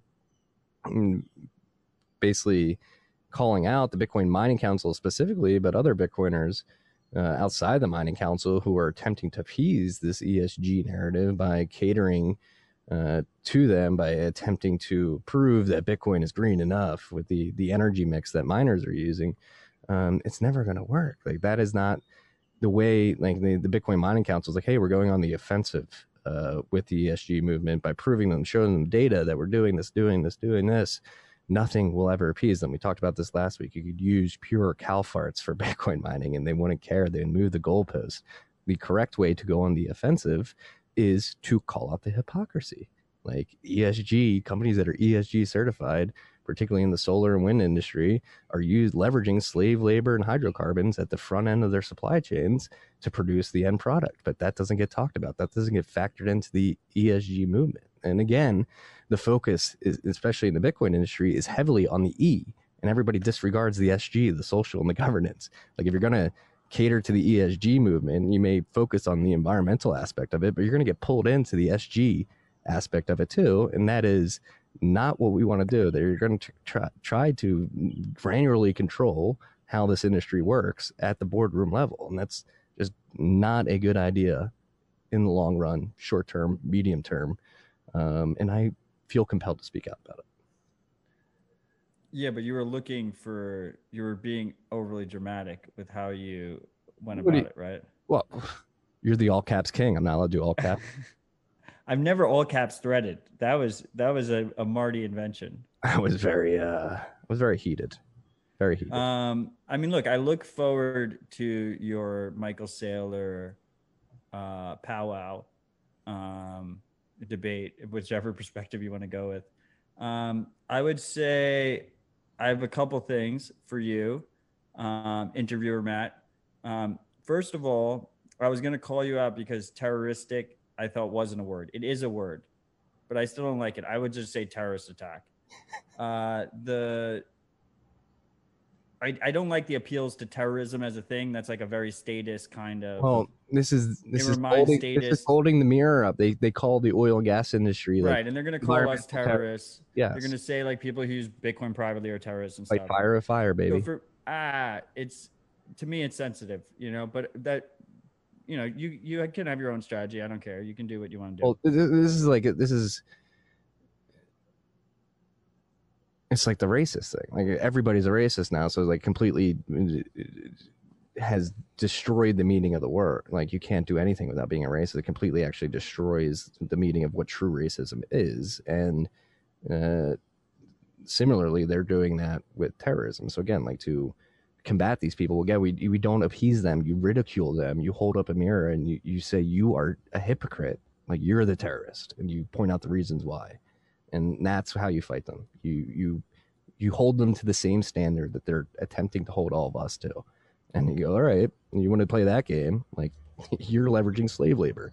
Uh, you want to create the sustainable uh, future on green energy that takes solar panels and wind turbines? Guess what? You need lithium ion batteries right now. And if you look at the news headlines this week we are approaching a, a point where lithium or is like we're literally exacerbating the lithium deposits on the earth we're going to mine all the lithium soon and there's not going to be any more is that sustainable like we're in this drive to uh, move and transition to this green energy future built on unreliable energy sources. We're going to rid the earth of all its lithium. We're not even going to be able to get to that point because there may not be enough lithium.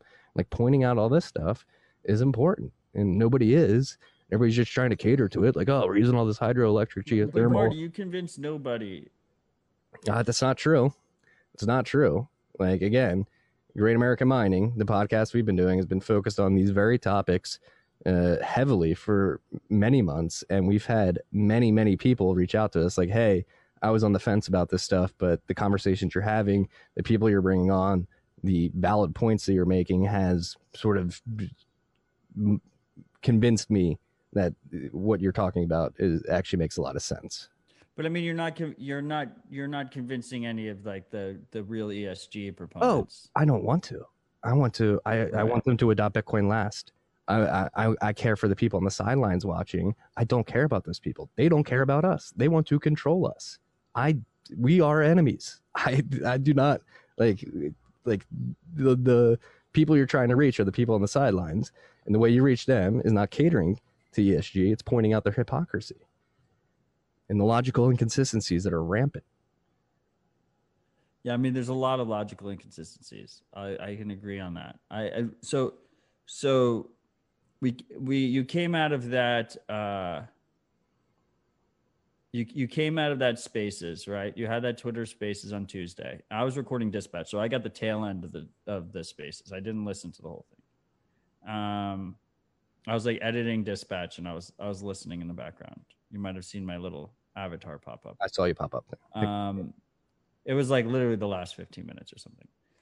The space is left, right? And one of the main people in the spaces, I guess, was Steve Barbour, right? Uh, Yep. Of Upstream Data, who, who's doing similar things that Great American Mining is doing, but it, they're they're doing it in Canada. in the U.S., Um, they have some U.S. deployments. Oh, they are in the U.S. as well. Okay. Um, and he kind of was like, and I I get the vibe from you too as well that these large mining operations in the United States are kind of doomed to just like a regulatory hellhole. And I've, you've been saying over and over again, off-grid mining, off-grid mining, off-grid mining, right? yes. But Steve took it a step further. Steve said, uh, home mining, small scale mining that's not reported, uh, kind of, you know, more than just off grid mining, like unreported off grid mining, basically on a very small scale in different areas. Um, to me, and I completely understand, you know, your business revolves revolves around nat gas a lot um, that that fight is materially important for you. To me, as a Bitcoiner, that's not a part of that operation. Uh, I'm curious on what your viewpoint is in terms of developed world, Western countries, you know, United States, Canada, Europe, um, large scale mining operations. Are we going to see a similar exodus that we're seeing from China in those locales because it kind of seemed like that's what Steve was pointing to like like this idea that the only real profitable miners you would see in those kind of jurisdictions are going to be the smaller scale you know off the record mining operations Yeah. I don't know. I guess that's just short answers. I don't know exactly what's going to happen. I can certainly see that happening. And I think Steve makes very valid points that scale, specifically with these mining operations, will dictate how much regulatory scrutiny operations uh, are subjected to. Yeah, we had this debate towards the end of that space. Was me, Steve, and Austin, particularly, went back and forth on this. Again, it depends what country you're in. I believe that the the resurgence of states asserting their rights and their autonomy uh, uh, versus the, the federal government here in the United States creates a jurisdictional arbitrage from state to state that will create a competition that will disincentivize uh, overregulation at the state level on mining operations, particularly with states that have immense amounts of energy resources that could be tapped into. Um, it's hard to say. I could, in general the argument is right the larger you are the bigger regulatory Bigger target, you have yeah. and so, yes, even uh, if you're off grid you could be off grid if you're just Well- a major operation and a lot of money's coming through your operation you're a bigger target but there's more leverage, right? With off grid, especially if you're mobile, modular mobile, right? Like if a state regulator is going to come down uh, on you and you have like the modular mobile setup, you can literally call a truck and within a day move it across state lines, plug it in somewhere else. Um, obviously, more logistics to that. You'd but way easier than shipping it from china or whatever yeah.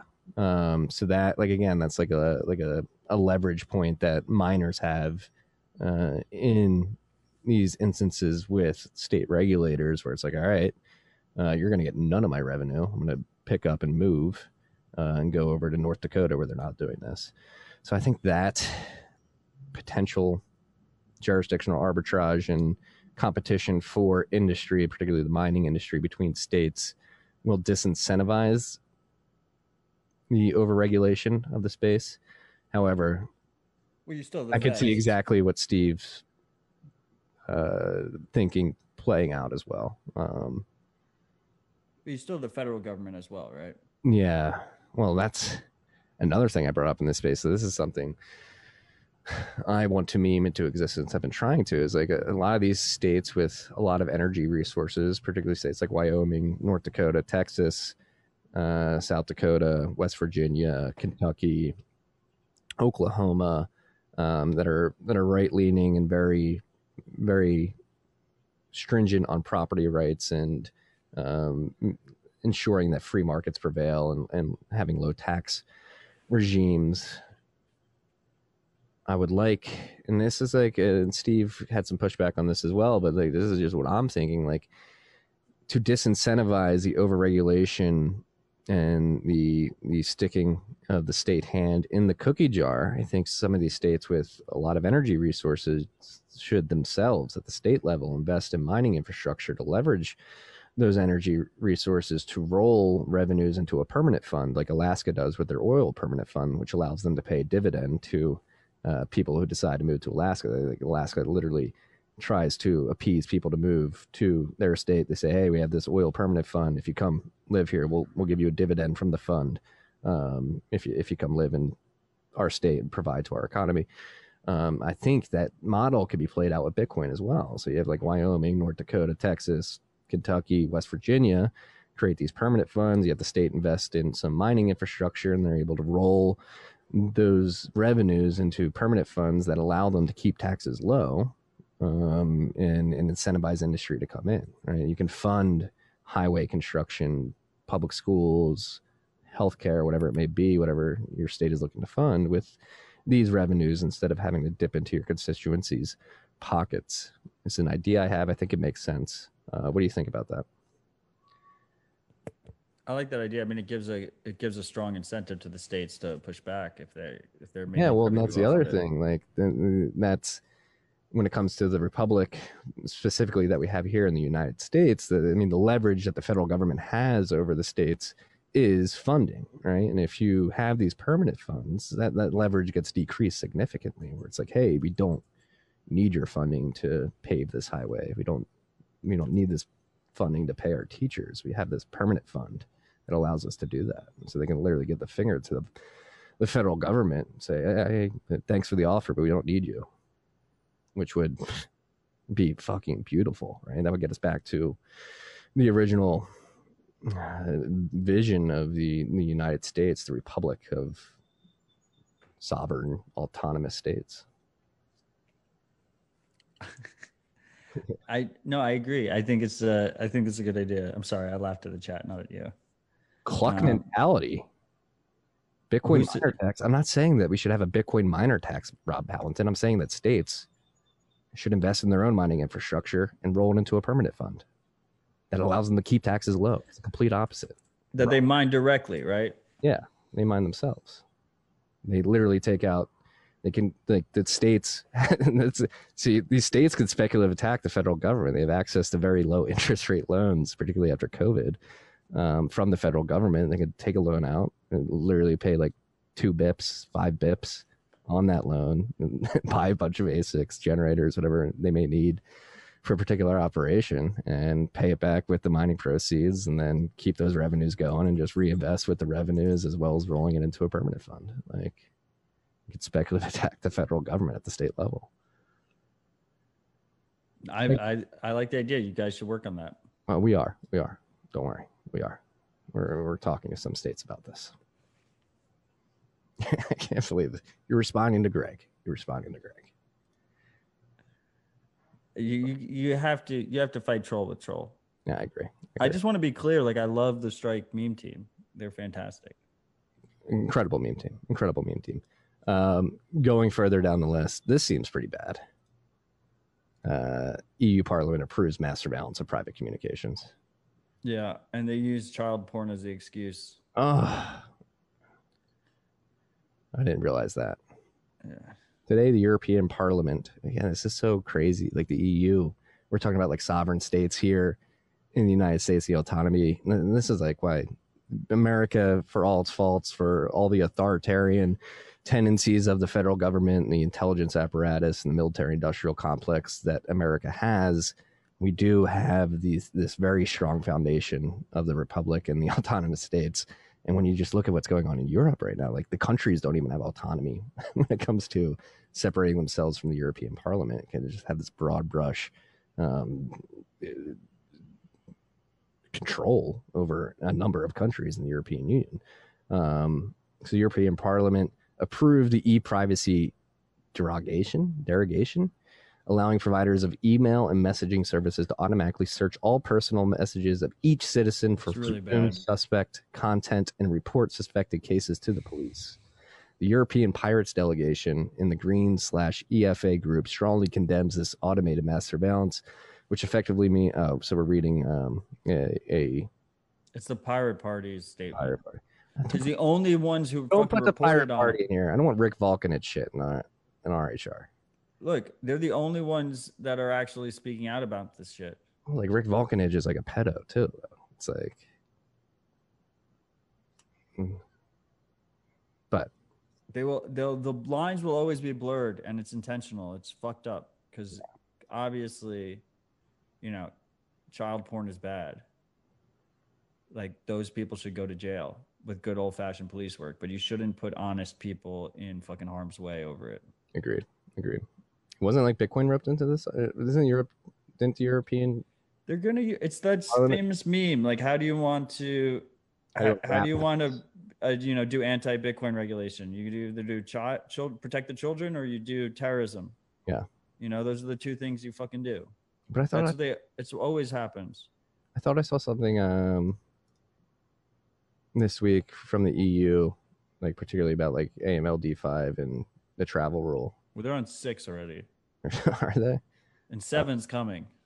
Whatever, whenever they're on. I At least they have consistency in the numbering scheme. I thought I saw something about it, uh, increased scrutiny on on Bitcoin peer to peer transactions. Uh, could yeah, be- it's gonna be. It's only gonna get worse. Uh, Reuters had a had a headline or something. It wasn't really an article. It was that they want to deal with the trend. They want to make you know crypto transactions more quote unquote crypto transactions more transparent. it's coming, freaks. We had a rep um, here in the U.S. Um, come out today as well, or not today, like last week, um, and I'm sorry, I got a Great American Mining boss emailing or slacking me right now. Uh, I gotta say, recording RHR. Um, that's done. Uh, the um, what was I saying? They don't. They don't listen. What the fuck, guys? They, they're busy. They're busy. Busy, busy, busy. We're very busy Great American Mining. Busy orange pill in states to speculate attack the U.S. government. Apparently, Yes. Um, in all caps. God, what was it going to What were we talking about? Vincent, or I don't know. You were like disparaging the pirate party. oh, I don't like the Pirate Party. It's like the like the there's like libertarian sects that that will go too far. They don't they don't have any morals. Look, politicians fucking suck. Yeah. You know, Agreed. there's, it is, you know, they have a lot of good stances, including, you know, maybe we shouldn't just mass surveil fail all of our citizens. Yeah. You Uh, know, like, where are the other parties that are talking about that? It was like 25 people said no to this. Agreed. Agreed. All right. All right. We'll take the party pirate party for this particular story. But with that being said, let's get the shout outs before we forget about them. Um, there was one actually that uh, sort of piggybacks very well on the conversation we just had. Um, we read that last week, particularly about Steve Barbour. Somebody sent in a. I'm way down the line here. Excuse me. Excuse me. Here it is. Thank you, Marty Bent, Matt Odell, Elizabeth Stark, Yassine Elmandjra, Ben Prentice, Stuart Haber, and Scott Stornetta for sharing your knowledge and experience to Baruch MBA students. I'm always grateful.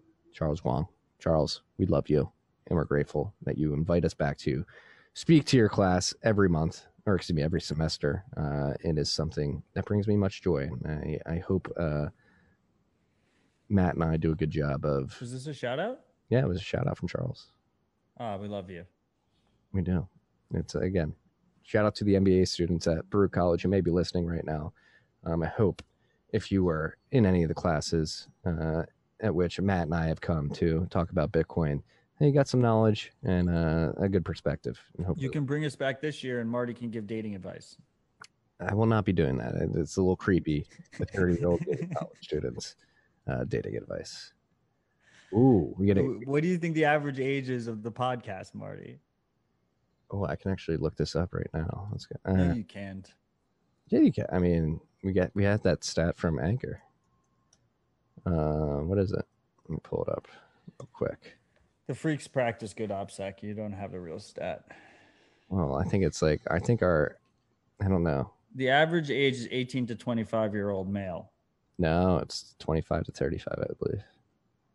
Don't, Marty. The number one advertiser demographic is 18 to 25 year old male. Well, we don't- we don't really care about ads that much. Yeah. no, we want the higher demographic with money. This is the Bitcoin world. You want all the people who can actually spend money to buy things. Yeah, 28 to 34 is our target demo here. They've grown with us. 40% of you freaks are. They used to be 18 to 25. They used to be. 18 to 22 is 5% of the audience. 20 Wow. 23 to 27. 20. The 20. Zoomers have left us. We're, we trend older, dude. Uh, 28 to 34, 40. 35 to 44, 25%. We have 60 plus, 2% of our We have Towers Comics, who thinks that the average age is 87 of the freaks. that would be awesome. I'm going to co sign that. Well, our boomers, our boomers are coming in. Our boomers are coming in. Um, next one, Whew. big one. Marty, you got COVID and tried to minimize it when Matt called you out two weeks ago. Previously, you said that you weren't getting vaccinated and that you were young and healthy, so were confident in being able to fight off COVID infection. Yet you used an off label drug to reduce your symptoms. Where's the personal responsibility, my man? Some questions for you. One, if you are still suspicious of an mRNA vaccine, why not just get J and J, which is a traditional vaccine, or are you now full anti-vax? I was in Miami. Lots of people went, but you were the first person I heard who got COVID and brought it home to your family. You also were part of the unvaccinated minority. What are your thoughts now on protecting your family from this disease? You have a platform and you owe it to the freaks to be up front. You have weighed in on COVID and now you've had it and time to formulate a new opinion. Let's hear it. Always be ready to kill your heroes, freaks. E dick. Um, all right, so where to start? Thank you for uh, worrying about my family. I appreciate that. They're all fine. Nobody else got COVID. Uh, what do I think about the mRNA vaccine and the J and J vaccine? Still suspicious. Rushed to market. Tested. Bunch of videos coming out of people getting myocarditis, of having seizures, of having adverse uh, uh, reactions to the vaccines. Again, like I said and have been saying throughout this whole time, I'm a young, healthy adult, and looking at the CDC data, uh, I feel confident that taking the risk of not getting the vaccine and getting COVID, uh, that I would survive. I did survive. I'm alive and well. I've been surfing, working out five days a week, uh, doing very well post COVID. I did take ivermectin to to reduce the symptoms, a drug that's been tested for decades and administered to millions of people around the world. It worked. It was it was very magical. It, it helped my symptoms go away within 12 hours. Um, what else happened? Yeah, like um, I don't know what. Uh, what are your thoughts now in protecting your family from this disease? Yeah, we stocked up on ivermectin, and the, the first signs of anybody getting COVID, we're going to give them that, a drug that's been tested for decades over these rush vaccines. And again, this this plays into uh, something I tweeted out yesterday. People put too much trust in the state, big pharma, and the media. Three entities that have continuously lied to your face, that have uh, gotten us into wars, that have killed millions of people under false pretenses, that have killed people, hundreds of thousands, millions of people over the course of decades with opiates and SSRIs. Uh, the, the have created irreparable harm to people. And I'm sorry, the combination of the state, the media, and the pharma industry pushing, pushing, pushing, literally giving out vaccines at McDonald's has me skeptical. I, again, felt comfortable taking the chances of being a young, healthy adult and uh, contracting COVID and surviving. That's exactly what happened. I did have a little help from ivermectin to get myself over the hump of the symptoms, but I'm still here. I'm still healthy. I'm alive. I'm sorry. Me personally, I would rather risk getting COVID than risk taking an experimental vaccine. And hey, if you want to take the vaccine, that's you. Like I have no problem with that. If you want to take the vaccine, take it. If I don't want to take the vaccine, you shouldn't have a problem with that. You should be minding your own business. But thank you, Edic, for the 146,000 sats. I really appreciate it. Next shout out. Where are we at here? This is the shout out that I was referencing. Um, let me find it. God, I keep going back to that one from Edek. I can't find.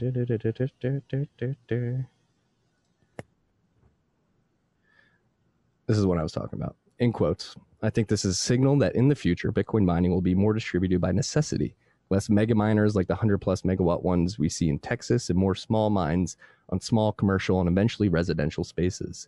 It's much harder for a politician to shut down a mine in someone's garage.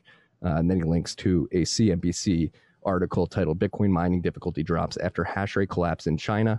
Um, private keys, personal land, home mining, sovereignty uh, to end the shout out. And this gentleman or lady, whoever sent the shout out, Anon shout out, uh, was quoting Steve Barbour, um, who got quoted in that CNBC article. And so this is exactly what you were referencing, Matt. There you go. Home mining. Let's go. Yeah. The freaks should be trying to source ASICs right now. They're quite cheap. They're very cheap. We talked about this last week, but yes, if you want to and buy new. Don't buy used. buy buy if you buy buy new gen hardware it's going to be your best bang for the buck in the long run you'll roi that much quicker and it will run much longer that's uncle marty's advice. This is uh the new hardware is also fallen in price with the the, the massive amount of old hardware. oh yeah. Yeah. Yeah. In the Don't new hardware around, just buy new shit. in the, the new hardware it may fall less percentage wise in price but i think that provides more um, profit margin even if it is a smaller percentage fall in price. If you're a small miner and you get one or two bad rigs, like your cost savings have just been completely fucking wrecked just because you tried to go the used route. So Yeah, don't go used. Use and you never know what you're getting with used miners.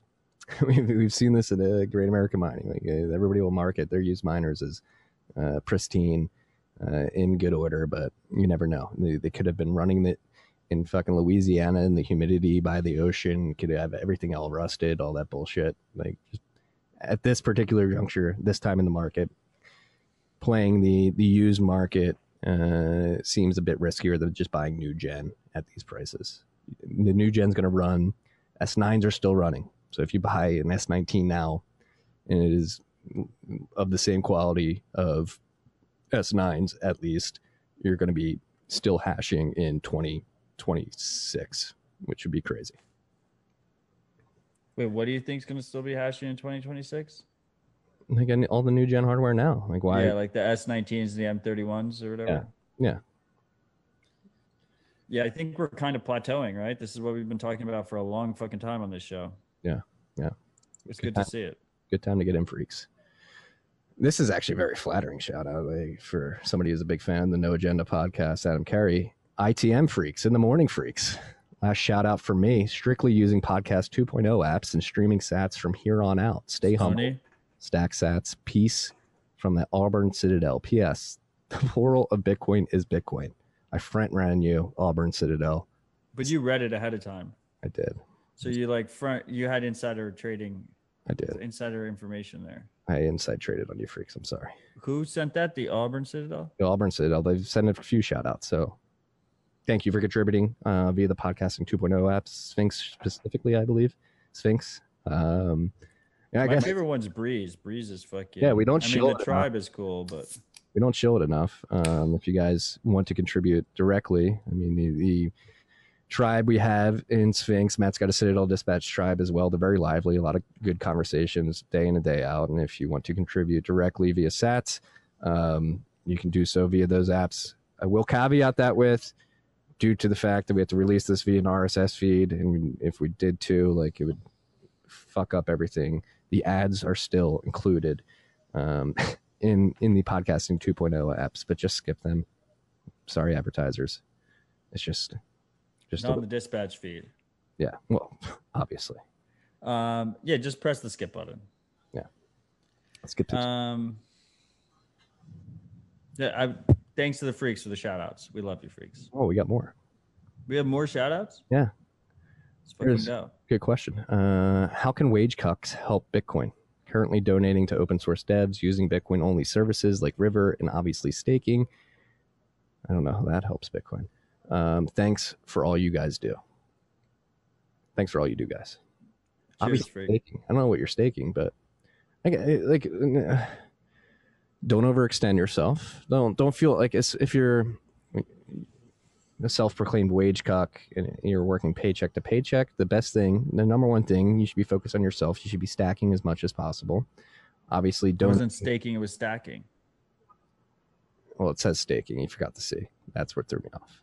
So he stacked. Oh, well, Jackson in the comments is saying it was stacking. Can you read? How can you read this shout out, Jackson? Are you behind me? Did who signed the shout out? Nobody. Says thanks for all you do, guys. That's how it ends. But maybe Jackson was the one who sent the shout out. Misspell. Misspell.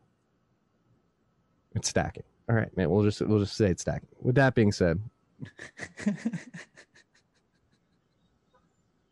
I guess learn my a lesson I learned when I was a wage cuck and working paycheck to paycheck. Like I regret, like I tried to contribute to Bitcoin by like using it to buy things. Like I remember having the the card that the shift card that Coinbase had, and I like wanted to like really?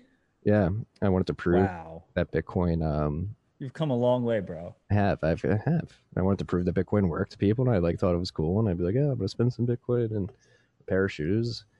Uh, back then, when that card existed, that's a lot of Sats. Today, uh, it would be worth a lot more than they were. Um, so if you are a wage cuck working paycheck to paycheck, or just don't have a ton of disposable income, just stack as much as possible. The way you can contribute, yes, donating to open source devs is uh, admirable, but take care of yourself first and then work out from there. Build your stack, build your salary and your wage cuck. Um, cut It's like when you're on the plane, put the mask on yourself first, and then put it on the baby next to you. exactly. I love that analogy. Um, but yeah, like doing things like using River, Cash App that are Bitcoin only, contribute to that. I guess the the way to contribute from a non monetary aspect, just uh, lightly shill Bitcoin when Be when. better. Be a better Bitcoiner. Improve your fucking setup. Yeah, use is- your own node. Learn how to use CoinJoin. Fuck around with Lightning. I mean, I don't. I mean, Lightning. Does it even matter if we don't have a fucking packed mempool? that's a good question. Liquid, I guess. you, you- you know, play around with it. Oh, that's another Use the thing. tools. Uh, learn the things. the uh the, the blockstream mining token onboard people. Don't use Blockstream mining tokens. Don't do any kind of security tokens. No cloud mining. yeah do you have to Don't to be, fuck around with that shit. you have to buy, be an accredited investor to buy that Hey, you have to be an accredited investor and fucking cloud mining. Fuck that shit. Don't do that. Just learn how to be a better sovereign Bitcoiner and onboard other people and be a good Uncle Jim. be a good uncle jim That's how we win. We win slow and steady. Especially if they don't have an ETF anytime soon. Just slow and steady. Just keep stacking. These boring times are like, just got to keep stacking. You know, it's counterintuitive. If you don't want to listen to the show, don't listen to the show. Just fucking tune it all out. You know, there's there these periods like take a break, but keep stacking, keep learning, keep improving. But you know, don't be on Twitter. Don't listen to the pod if you don't want to. Um, I like to think that rabbit hole recap can be like your one thing that you pay attention to, and you can tone out everything else. But I completely understand if you don't, that's fine. But don't stop stacking. You will regret it in the future. yes especially during these consolidation periods i think our btc pay server just crashed i can't access the uh the site but i think that was last shout out if not i'm gonna try and get back to make sure it was last shout out i'm pretty sure it was but uh If it wasn't, we'll read the shout out next week, freak. somebody like creating a bunch of invoices on our on our website right now I would love if we're being DDoS right now. That'd be a true freak thing to do. Respect. just to just to prevent us from reading the shout outs oh god What I would give. Go. what would you give for what What? what would you give for what if we were just like in a live in the live stream and just like just like someone just just Swept decimated our place over. decimated our live stream Uh, just knocked it offline. That I- that's when you know I we played respect it. it.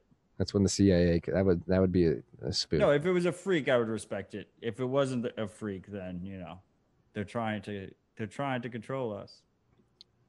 Whoa, we could we could lean into that. We could lean into that. Yeah, BTC Pay server seems to be down. DJ, if you're listening, we'll talk later. Um, next topic, we're in the software updates now. Samourai Wallet version 0.99.96i has been released.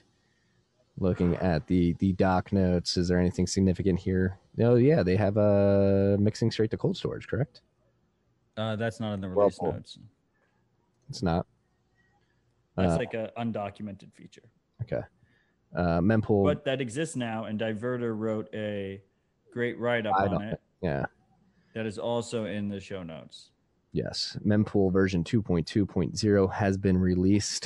If you're running that on your local um, hardware, you can update that. Um, as I just mentioned, new feature allows you to coin join directly to cold storage using Whirlpool or Diverter. Diverter, diverter.hostyourown.tools slash samourai dash storage um, is the link. Obviously, we'll link to that in the show notes. Um, so yeah, that's actually a sick feature.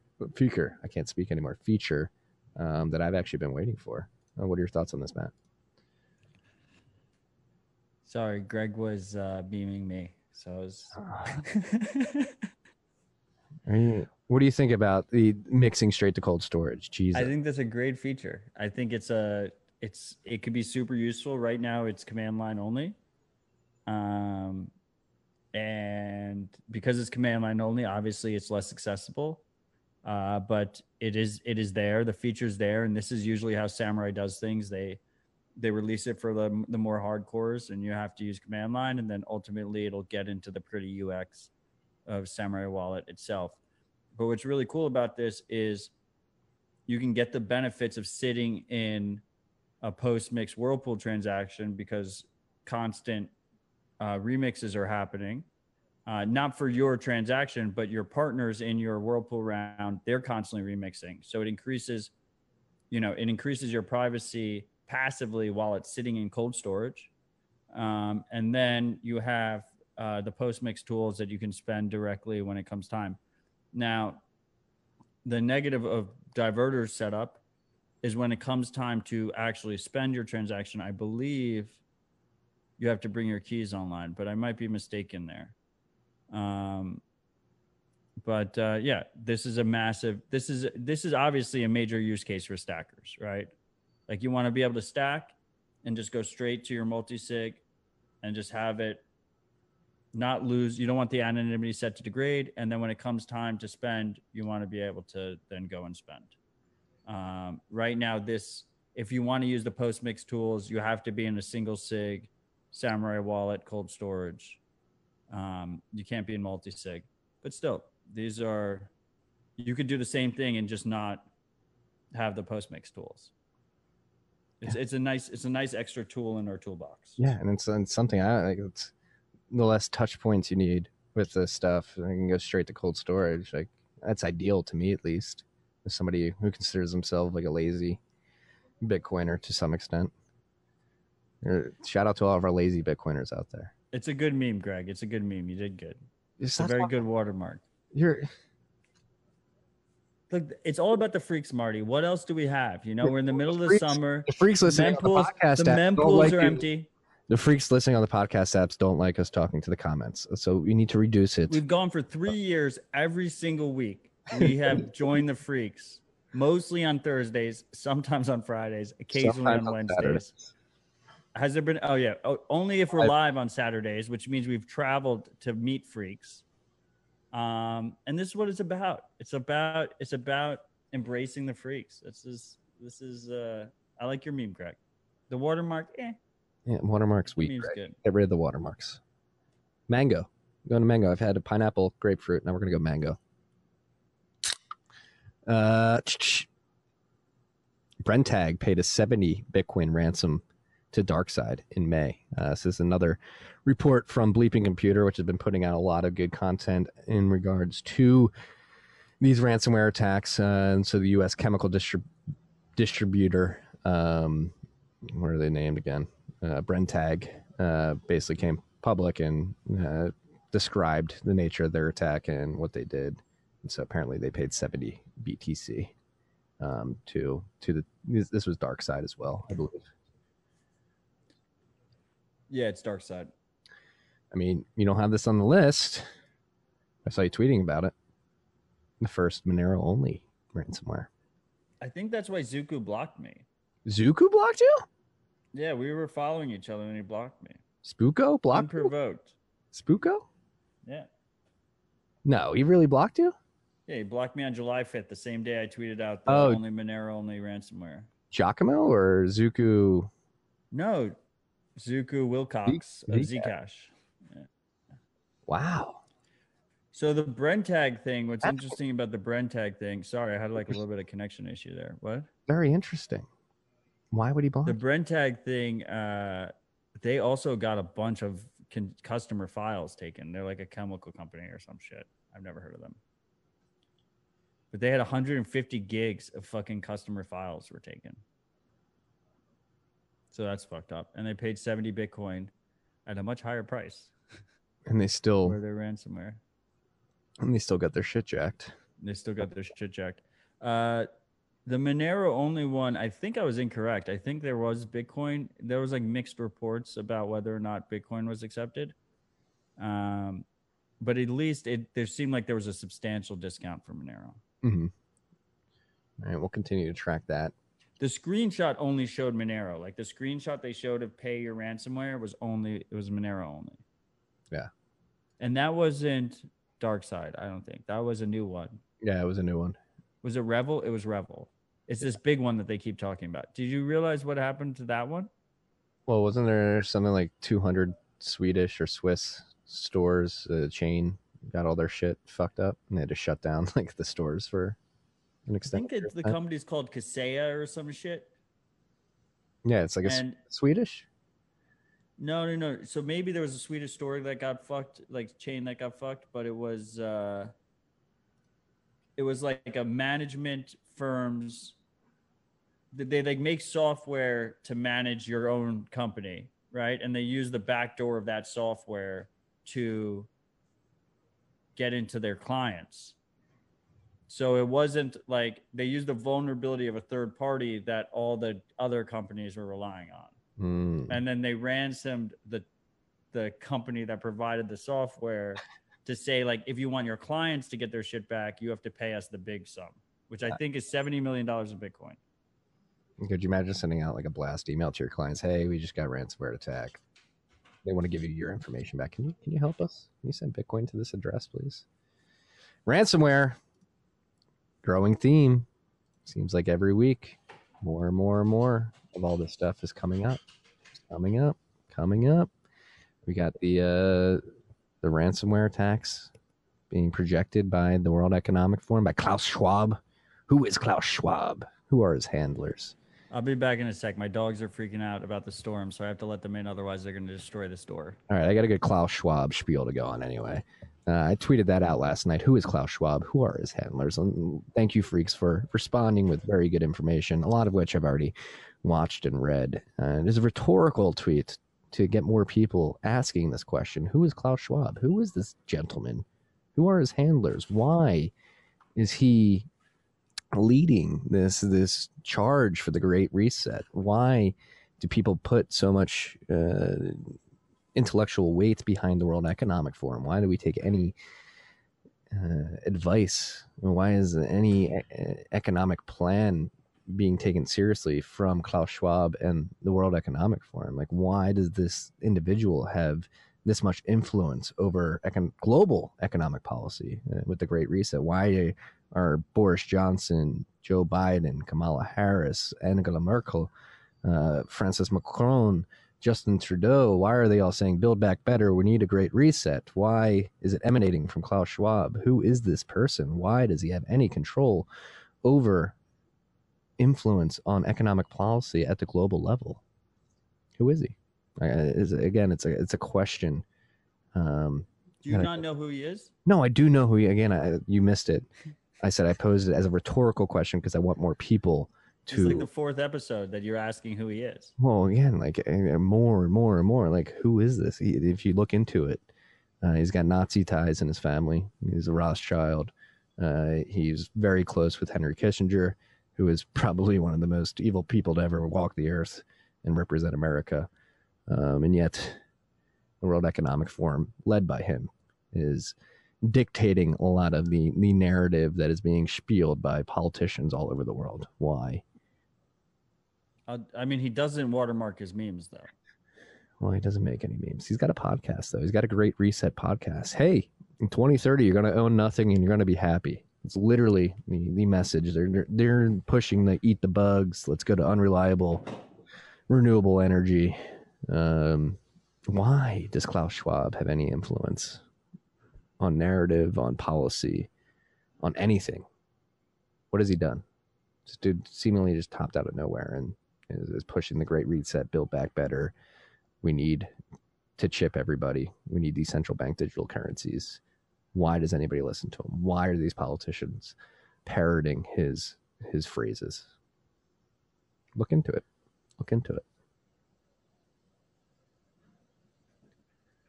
Yeah, shut down nuclear power plants. This is like another thing in Switzerland. So like we talked about the Indian Point power plant in New York having their problems with the grid last week and it's this week this Swiss government came out and said they're decommissioning for uh, all of their nuclear power plants um, and, uh, and I don't think they have a, a solid uh, replenishment plan for that power generation like it, this is another thing like it's a week for Uncle Marty where he's like all right controlled demolition these people are just Klaus Schwab and crew are just controlled demolishing the economy to to do to usher in the great reset and all this bullshit. It was it was that week in my mind where um, I'm thinking that way. Go back and forth. Like, is it Occam's razor? Is it incompetence? Or is there a plan? This week I'm like, ah, maybe there's a plan. Just because it's just like too good to be true that they're decommissioning all this reliable nuclear around the world without any sufficient backup plans. Uh, it just seems too too good to be true that it's uh, that level of incompetence around the world. Any thoughts on that, Matt? Oh, so he's the founder of the World Economic Forum. Yes, I mentioned that. Oh, okay. Yeah. I'm on his Wikipedia. Apparently, his mom was a Rothschild. And Kissinger isn't dead yet. I could have sworn he was dead. Um, this is what's going to get us banned from YouTube. Just watch. Told you. Marty just said it. Yeah, it's going to be me. I always knew it was going to be me. Told you. Speaking of Always knew it was going to be you, and you said it was going to be me. Speaking of nuclear power, uh, Greenidge uh, is diversifying their mining operations. Obviously, they were in the news this week for. Uh, they were more popular in this news in the news this week for another story, which is a bunch of environmental hysteric idiots were claiming that they were starting to boil the lake up in upstate New York because of their mining operation. Couldn't be further from the truth if you actually look at the. Well, you know was the most fucked up part about that article, right? No, what was it? They used the plural bitcoins instead Ah. of bitcoin. Nah, it's not that fucked up. That's not the most fucked up part is the misinformation about. Again, we do not negotiate with these terrorists. They do not argue in good faith either. Is as is think they're obvious. terrorists. They're- They're not terrorists, Marty. They are trying to destabilize the grid, which kills people and makes life harder for more people. Like I am going to call them terrorists, and you just have to accept that fact. I think there's a woman who actually thought that her lake got warmer, probably because it's been hot as fuck in New York. Uh, so like lakes get warmer because it's hot as fuck. And then there was an underpaid reporter that wrote the article because they thought they could get clicks out of it. And I don't think any terrorism was involved. Well, they're trying to get this very reliable, productive, profitable natural gas power facility decommissioned. That is, and if that happens, that increases electricity prices and reduces the reliability of the grid in that area of New York. Um, what's really cool about this Greenidge They're- again, they're arguing from bad faith, lying about the mining operation heating up the lake when you can actually look at the publicly available data of the lake temperature, which Nick Carter uh, laid out very eloquently in a thread. Like it's just not true. They lie. They don't care about the truth. They're going to lie and claw to get their way. And in terms of Bitcoin and its energy mix and its energy use, they will just move the goalpost and lie and claw and attempt to shut Bitcoin down because they don't care about the environment. They care that they cannot control Bitcoin. With that being said, Greenidge is diversifying their operations to South Carolina, particularly in a nuclear power plant with excess energy. Um, it's a beautiful thing to see.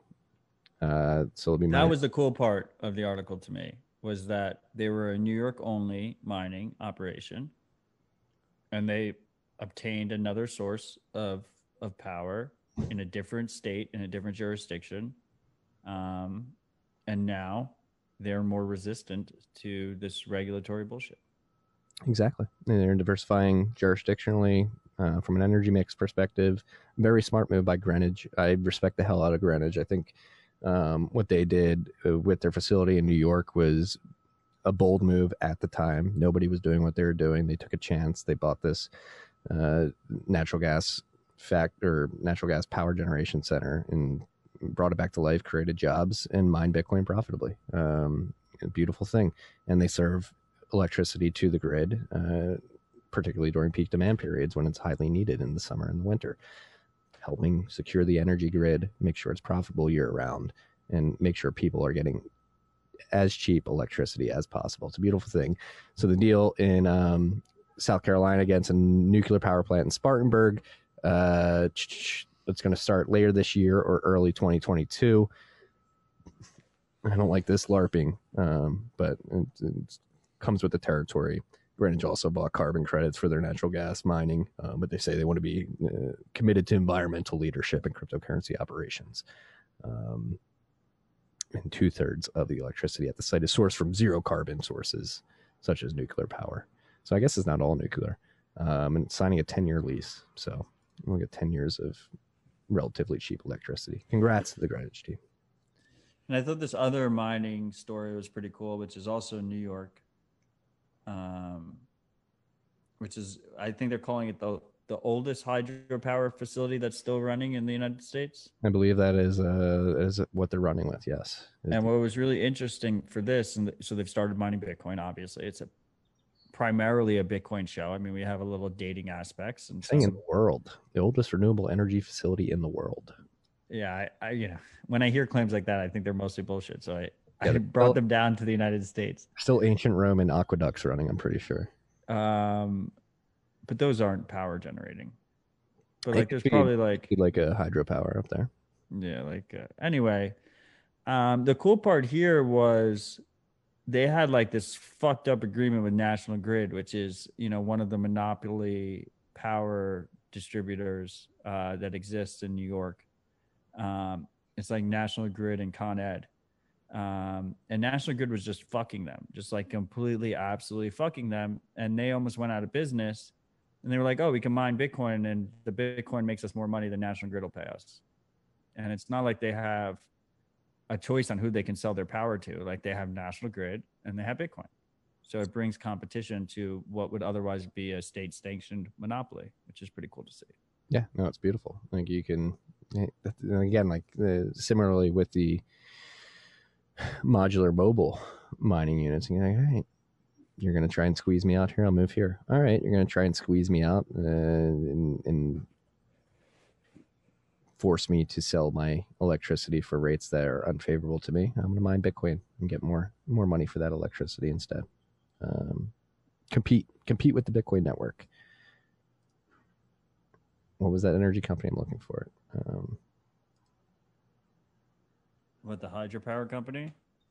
the New York Monopoly Electricity Company, National Grid. National Grid. All right, National Grid. You're going to try and squeeze me? Piece of shit company. Yeah. I mean, a lot of these are. You have Con Ed. We have uh, we have Con Ed and Con Ed and National Grid. It's like a joint monopoly. There's like they split it up by Yeah. Um, so shout out and uh, Monk, Monkville, Monkville uh, hydro facility. Oh, I pronounce it Mechanicville. Mechanicsville. Mechanicsville. Yeah, I was just way off there. It's Mechanicsville. Uh, this month in Bitcoin privacy has been released. Our, our good friend Janine has released the uh, the June 2021 this month in Thank you, Bitcoin Janine. privacy. There are nine uh, stories or topics in there, everything from the Bitcoin design guide to the FATF delaying finalizing guidance on uh, their guidelines, um, and many things in between. Um, so go check that out. We're going to link to that in the show notes. Always loved Janine's uh, this month in Bitcoin privacy. She's uh, very focused on bringing the signal to freaks when it pertains to Bitcoin privacy, uh, as we are here as well. Um, the more, the merrier. Bitcoin and the American Idea by Gladstein. This was an article that uh, dropped on the 4th of July. Uh, he uh, basically is um, explaining why Bitcoin is an extension of the ideals that uh, America was was founded on. He had uh, Isaiah Bitcoin Zay um, contribute to this, as well as another individual who I can't remember off the top of my head. Um, do you remember I think his name was Fazil. Fazil? Faisal. Yeah, from uh, Might be im- pronouncing it incorrectly. yeah, extremely long, detailed article. Um, and yeah, Fazil Saeed Al Mutar go. from uh, from Baghdad, from from Iraq. Um, so again, yeah, Bitcoin is the greatest extension of natural law theory of natural rights since I would argue the Bill of Rights. Um, and This is part of Gladstein's every two weeks. is bi-weekly, his uh, bi-weekly, Bitcoin post It's bi-weekly, on um, Bitcoin Magazine. his bi-weekly, his bi-weekly segment that he does there. Um, I'll never see that one ever. That that teacher, you pulled up that teacher from like what was that tweet like months It ago? was from like June. yeah, I mean, someone liked it randomly, so I found it. no, wrong. but I'm praying no, for no, no. I mean, first of all, Hank was his name, is his name, and he was correct on the plural of Bitcoin. But I disagree with him on his. He said biweekly is only twice a week, and fortnightly is only every two weeks. Fortnightly is only every two weeks.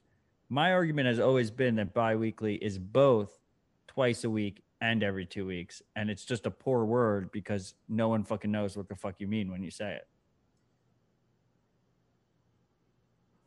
Okay. And that's where you're wrong because you're like an extremist. Biweekly means Semi-weekly. means Semi-weekly. twice a week. Weekly, I mean, I mean every two weeks. But semi-weekly. it's it's both. We will we will argue this until the day we die, which is when the show will end. When one of us dies. That's how long we're gonna go, freaks. Yeah, you're not allowed to. Uh...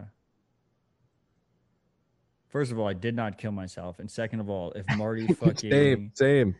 if Marty fucking brings in like another co-host in those suspicious circumstances, like he go fuck himself. I would never. We'll blame we'll blame uh Klaus Schwab. Klaus Schwab. Klaus Schwab. If he does it, that's we know he's in control. Yes. Um, Diverter.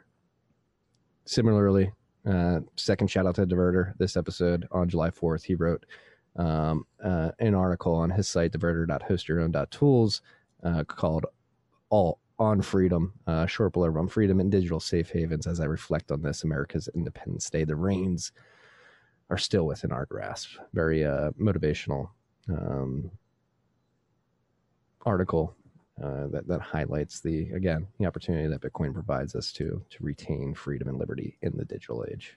Shout out to Diverter. Love that dude. Anything else you want to add about the article, particularly? I mean, he channeled what I was feeling on July 4th. Did you see my July 4th uh inspired memes? No, what were they? I was I was I had a Paul Revere meme. I unplugged. I had a Boston Massacre meme. Um, I had a Declaration of Independence meme. So I did three, three Bitcoin July Fourth focused memes on July Fourth, I got to go back and look at those. My July Fourth was awesome. and those were just, those were just I was barbecuing and drinking beers and came up with on the fly. There was no uh, scheduled tweets memes uh, in, in the in that mix. You you schedule tweets. No, I don't. I'm just saying that some would. Some might say that I did. Because how did Matt have three amazing memes all focused on a July 4th privacy Bitcoin theme, but they were just all off the cuff? I know it's hard to believe. It's hey, it's it's hard work being a meme master. People are gonna throw shade at you. They're gonna they're gonna throw accusations at you that you're scheduling all this stuff. But no, just know that Matt Odell has the skill, the wherewithal, and the mental acuity to do it off the dome. The only people scheduling memes are named Greg. Not while I take a sip, please. Um, that was it on the list, but I do have one more thing I want to mention, which is related to the Fed and inflation, and I wrote about it in the Bend today. Um, the FOMC meeting uh, minutes came out yesterday from the re- most recent um, uh, FOMC meeting, and it's hilarious. And again, I wrote about this yesterday. I wrote about the FOMC meeting meeting uh, FOMC meeting minutes today. I wrote about an article from CNBC talking about inflation. We'll get to that. The Fed is just fucking with people at this point, right? So, like, literally this time last year, uh, like when the FOMC meetings from this time last year came out, uh, Jerome Powell came out and said, "Hey, we we think inflation's lagging a bit. We want to we want to stoke inflation, so we're gonna we're gonna attempt to overshoot our two percent target um, to to try to stoke economic activity." And so the, the, they actively enacted a policy this time last year that was meant to overshoot their historical 2% inflation target like they came out and said that like hey we want inflation to to run hotter than our target um, and we're going to enact policy that attempts to do that and then this week the, the minutes that came out this week inflation obviously we've talked about this on the show and in the newsletter and, and other avenues uh, has been running hot, particularly April, May, June. Year on year inflation is significantly elevated from where it should be. And the FOMC meeting minutes from this week come out, and all the Fed governors are actually like, "Oh, it's running much hotter than we expected. Like we never, we never thought it would it would go over this. Like we need to get it back towards our two percent target." Where it's like, "What the fuck? Like you were actively attempting to overshoot your two percent target, and now you're surprised that you were successful in doing so." And on top of this, like Jerome Powell came out earlier this year and said he doesn't believe that their policy is contributing to the increasing inequality in the wealth gap in the United States, particularly. And They've come out and said other things. Are you bored, Matt? You're putting your hat over your eyes. Are you okay? What's wrong? I apologize. I didn't mean to derail you. Well, it's like, what the fuck is going on? Like, like I was just fucking with myself in the camera. the Fed I apologize. the point I'm trying to make is the Fed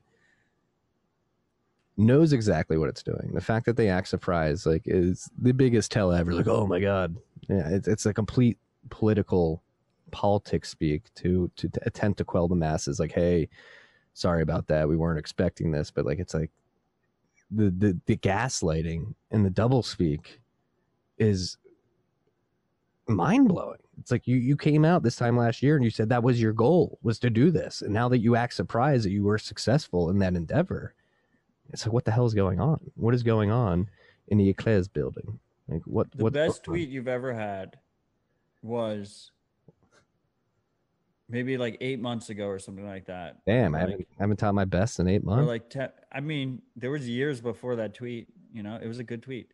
Let me tell you what the tweet was, Marty. What do you think your best tweet ever? wa- I'll tell you what your best tweet ever was.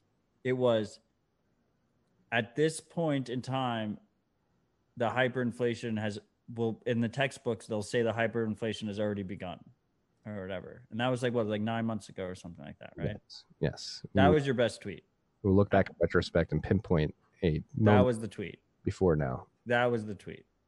Oh, Uh, I the the reason why I was fucking with my hat and shit and fucking with myself in this in the screen you don't have to rationalize it.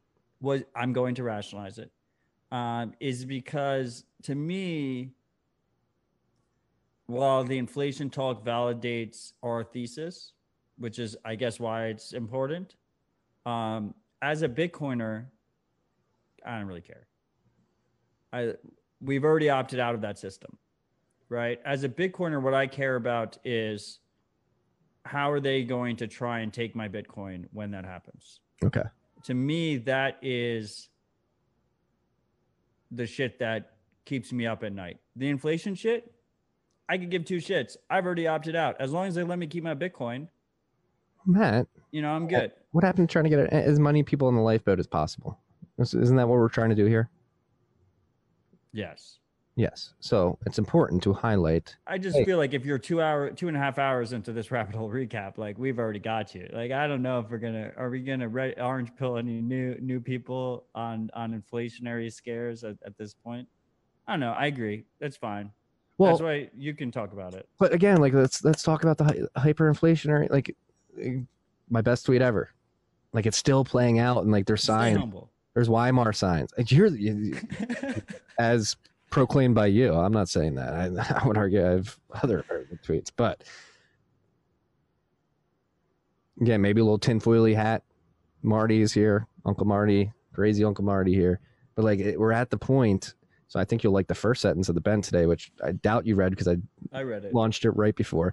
We're at the point of the hyperinflationary event that likely began last year, where the corporate media attempts to shield those culpable of unleashing monetary madness by attempting to quell the masses with abject lies. This CNBC article that got dropped today is mind blowing. Like, so it's titled "The Upside to Inflation." So they're trying to say inflation's okay. There's an upside. There's a silver lining. And they said silver lining in the tweet. The title of the article when you go to the website is "The Upside Inflation: colon rising wages. Then as key points, although consumers may be paying more for everyday items, it's not all bad news. As inflation takes hold, wages may increase too. And they go into this whole like five paragraph spiel about how wages are increasing.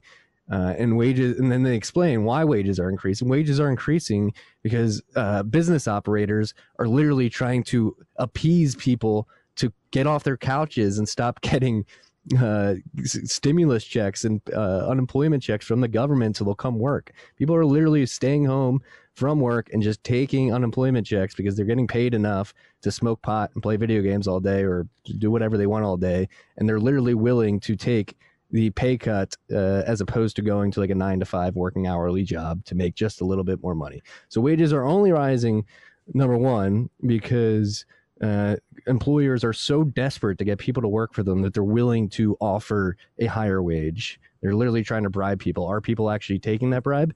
Doesn't seem like many are. Uh, and then number two, they completely bury the lead in the literal last sentence of the article, which is, however, incremental wages wage increases are unlikely to keep pace with the cost of living rising. Uh, cautioned David Weliver, founder of personal finance site Money Under 30. Like, th- th- this is like pure pro- propaganda. They're hoping to catch like people who just look at a tweet and skim an article and don't even read the whole thing and just mislead people like, hey, things aren't all that bad. Wages are rising too. That's what they want you to think. But literally in the article, they say like wages are not going to rise anywhere near the pace that the cost of On living. the bottom of the article, they said that. the literal last sentence. I'm, I said to you before we aired, at least they put that in the article. But it's it's again like so. This is low standards. this is this is the thing though. Like the, the media does not give a fuck about you. Again, like I said earlier, the media doesn't give a fuck about you. They are lapdogs of the kleptocratic elite, and they are Those people writing those articles are getting absolutely destroyed by inflation. agreed. And but their editors don't care. Who- The editors are getting absolutely destroyed by inflation too. Oh well, but they're they, no one working at CNBC except for like the top tier anchors are making substantial money. Like they're all getting fucked. No, but they get the you know what the journalist and the editor gets to say. I work at CNBC, and these people are so convoluted, so fucked up in the head that they think that that social status of saying I work at CNBC is worth the the, the decreased pay that they're getting, and as opposed to starting their own newsletter or something actually productive.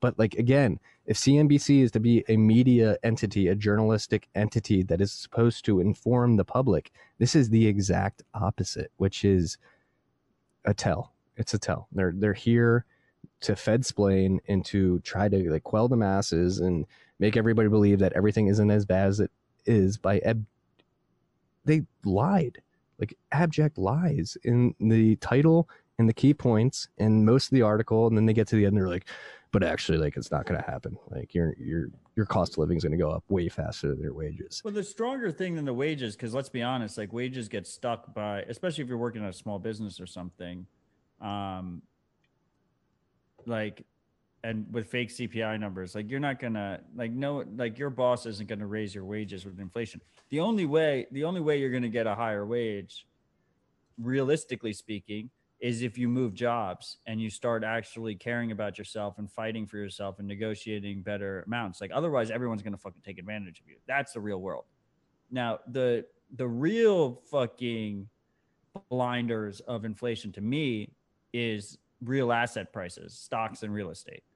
Right? Huh. Stocks and real estate are that's CNBC's bread and butter, right? Like Cramer wakes up in the morning and that guy's getting paid whatever, $10 million, $12 million a year or whatever to, to sit up there and be like, you have to have all your money in the market right now, otherwise you're crazy.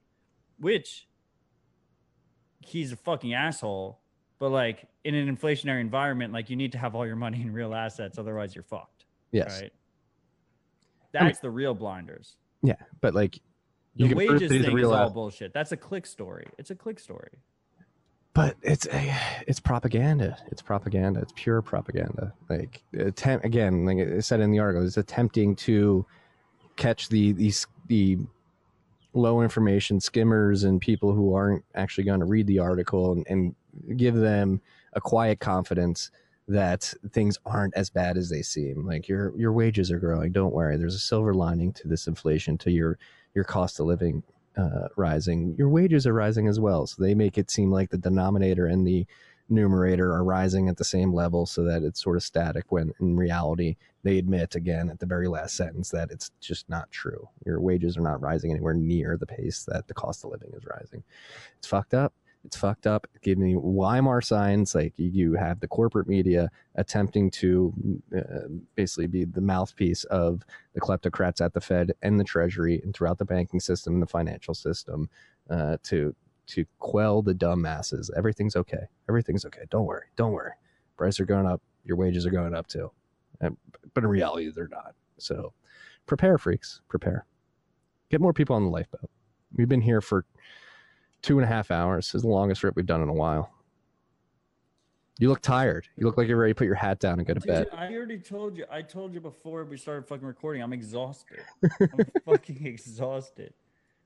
It's been fucking three years every fucking week we've done this fucking show, man. I uh Hey, it's the Hey. highlight of my week. mine too. I uh you know, I, I'm just tired, man. I just it's it's meant it's a mental toll. Uh the life is a mental toll uh and I'm just exhausted. Um I had a fun uh thought experiment on dispatch this week that I kind of wanted to bring you in on. Bring me in on it. Let's go. Okay. Number of people that you think are holding self custody Bitcoin in their own keys.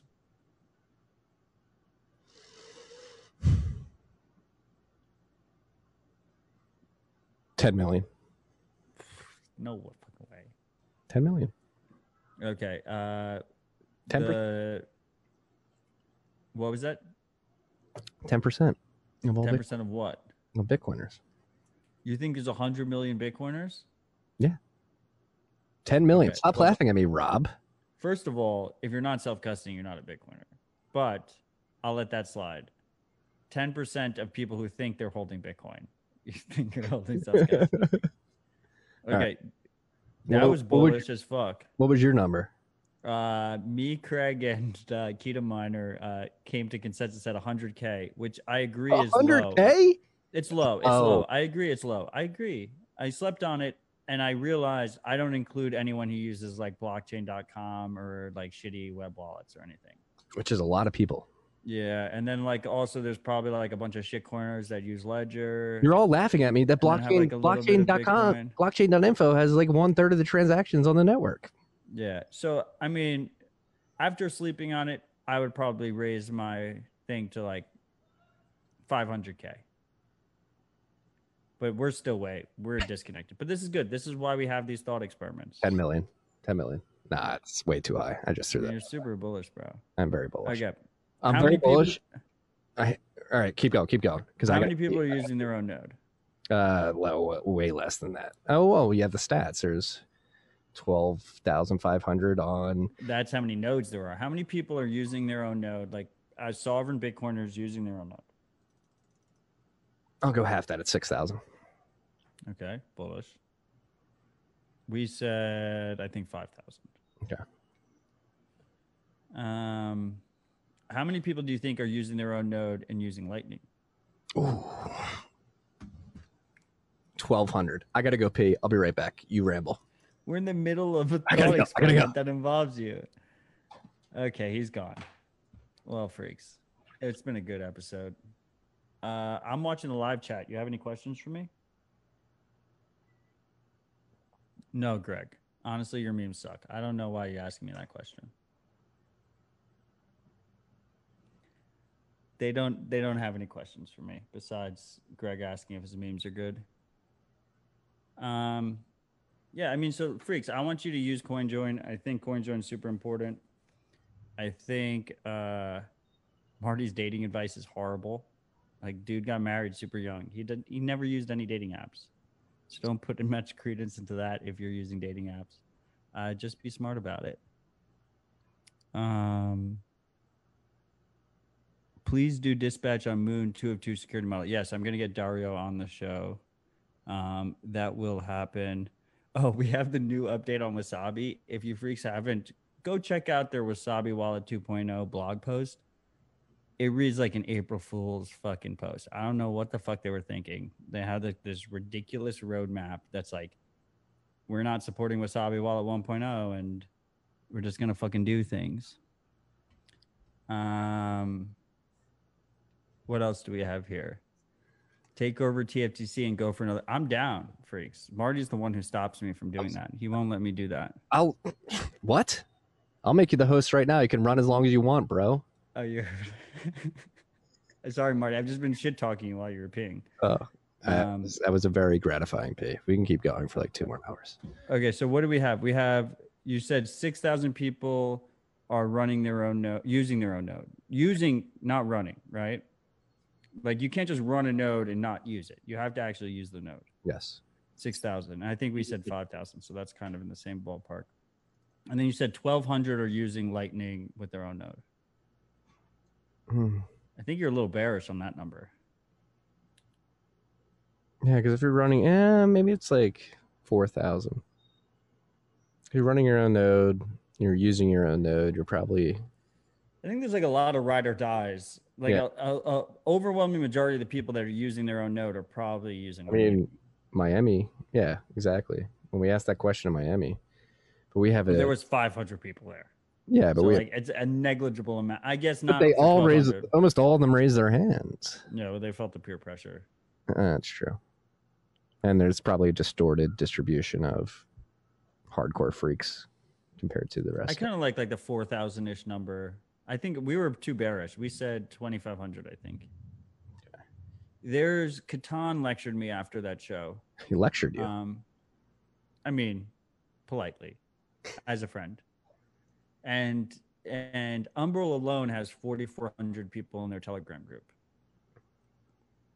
So if only half of them are LARPing, that's 2,200 Umbrel users. Right? Yeah. So maybe it's like 4,000. But either way, these are negligible numbers, right? Like they're, we're very low. We're still uh, very early, is kind of where I'm coming with this. How many people do you think use their own node and use CoinJoin?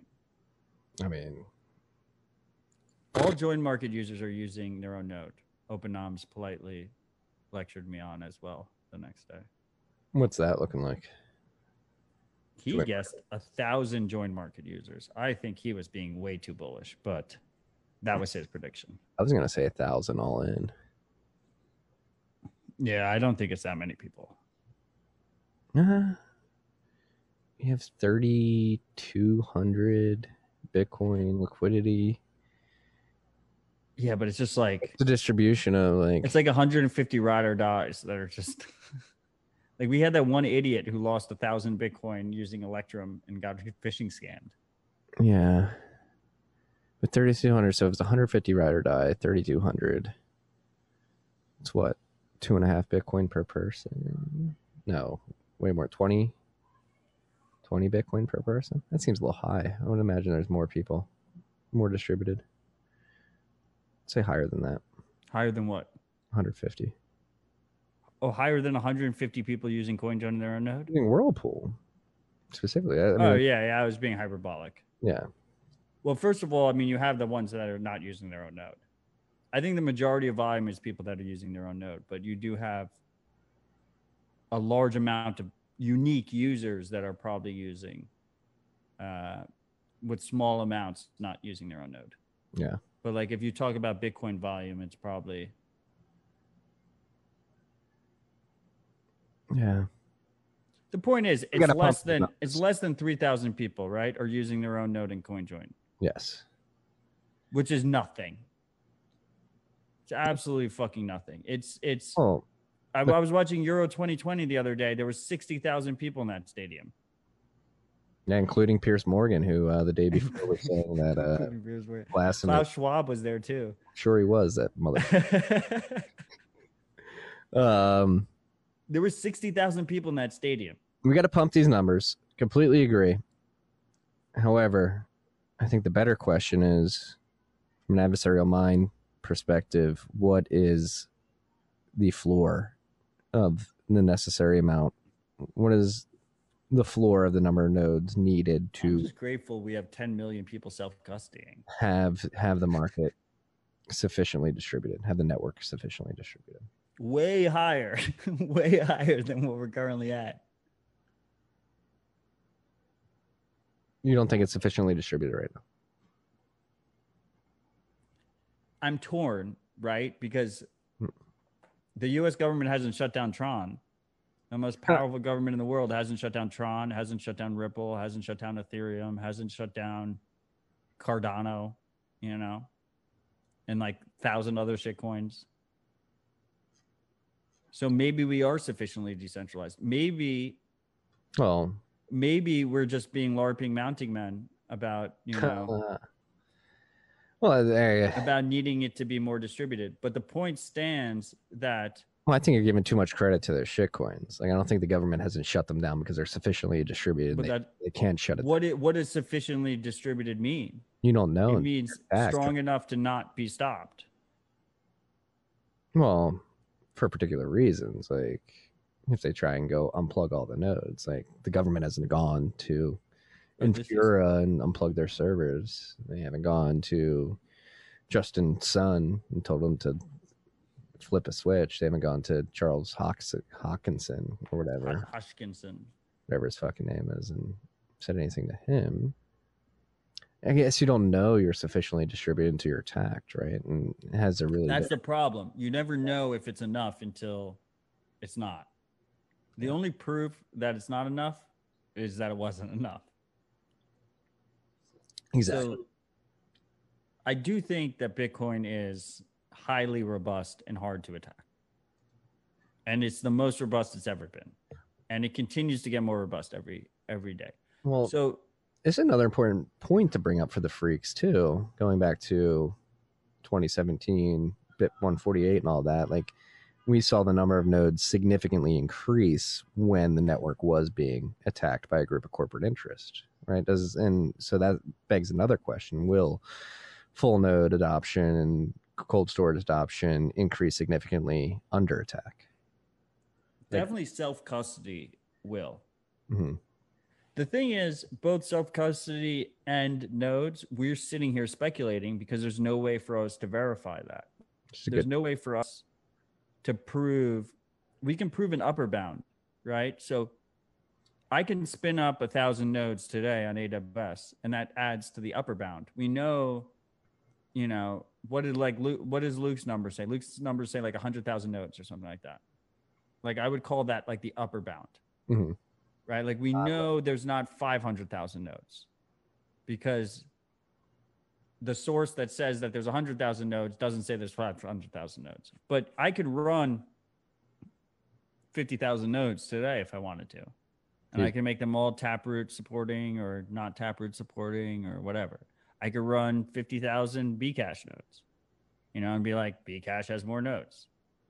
Um, there's no way for us to verify that. But I do think, and this has been a common thesis on the on the show, that as people get burned, they will be more likely to make shit happen. Like I like I think Bitcoin is like water. People need it. They don't realize they need it. And when they get thirsty, they're gonna come looking for it. Right. And when I say Bitcoin, I mean self custody. I mean sovereign Bitcoin usage. I don't mean keeping it on Cash App or keeping it on Robinhood or keeping it on PayPal or whatever the bullshit is. So we have Robert Hamilton in the comments asking Marty, how many people do you think are stacking to cold storage every week if the em- if the mempool is empty right now? Still going, baby. I'll be in. Um, she's yelling at you now. Um, She's yelling at me. she just said bat. Do you want It's to all come? Greg's fault. Do you want to come talking to the mic and yell at him? No, there's too much voice. It's okay. I, I I can talk for her. No, It's all my fault. No, you're fine. Um, Rob's question: If the mempool, well, why is the mempool empty? I think You that's have 10 million people are self custodying. But, like, Allegedly. again, why is the mempool empty? That's the question you have to first answer. And why could the mempool be empty? We don't know exactly why it's empty. Why could it be blockchain.info, upgraded to SegWit, native SegWit, uh, batching practices have gotten better.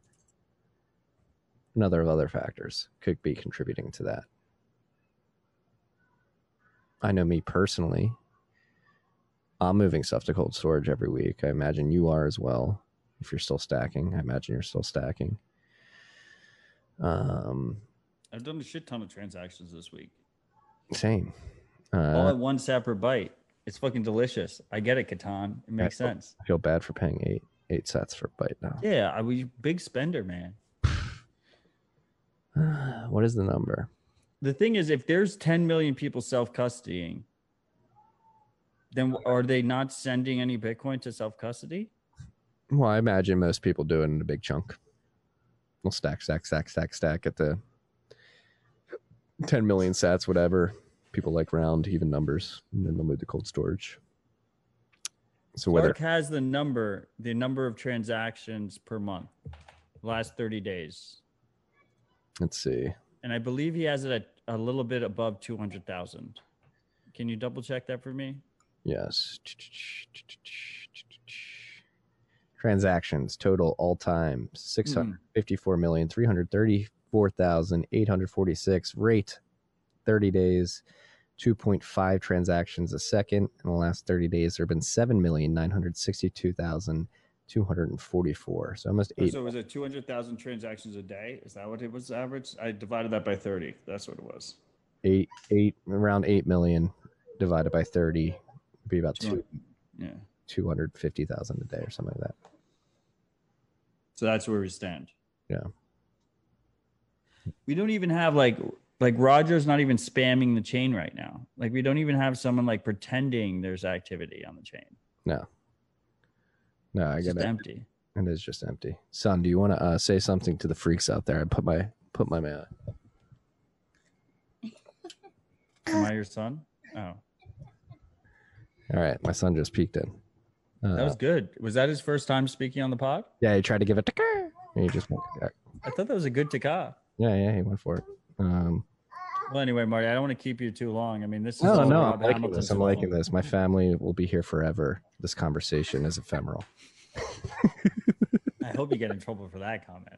Uh, I just gotta look. Hey, hey, son, we can't play with that. Oh, just took me off. Oh, there we go. I got my son playing with the RodeCaster now. All right, this is a very good thought experiment. It's hard. I guess the the conclusion of this is we need more. We don't know if Bitcoin is sufficiently distributed until it is attacked, um, and the mempools are empty. I love you, Marty. I love you, freaks. I Can't hear you. God, Mac. He can hear me. um, maybe if he can hear me, he'll realize that we probably should wrap this up. Yeah, there we go. Now I can hear you. There we go. Marty, we love you. I love the freaks. I'll see you next week. I want everyone to stay humble and stack sats, and you should enjoy your family. Well, Matthew, it's always a pleasure. We almost had a three hour rip today. Great conversation. Great rip. Freaks, thank you for joining us. Thank you for the shout outs. Thank you for contributing via the podcasting 2.0 apps. If you're liking this, please like, subscribe, share. Yeah, we, we need more advocates. We need more nodes. We need more cold storage users. We need a bunch. And he's trying to turn off the RodeCaster now. All right, we're to end it on that. Peace and love, freaks. Love all y'all.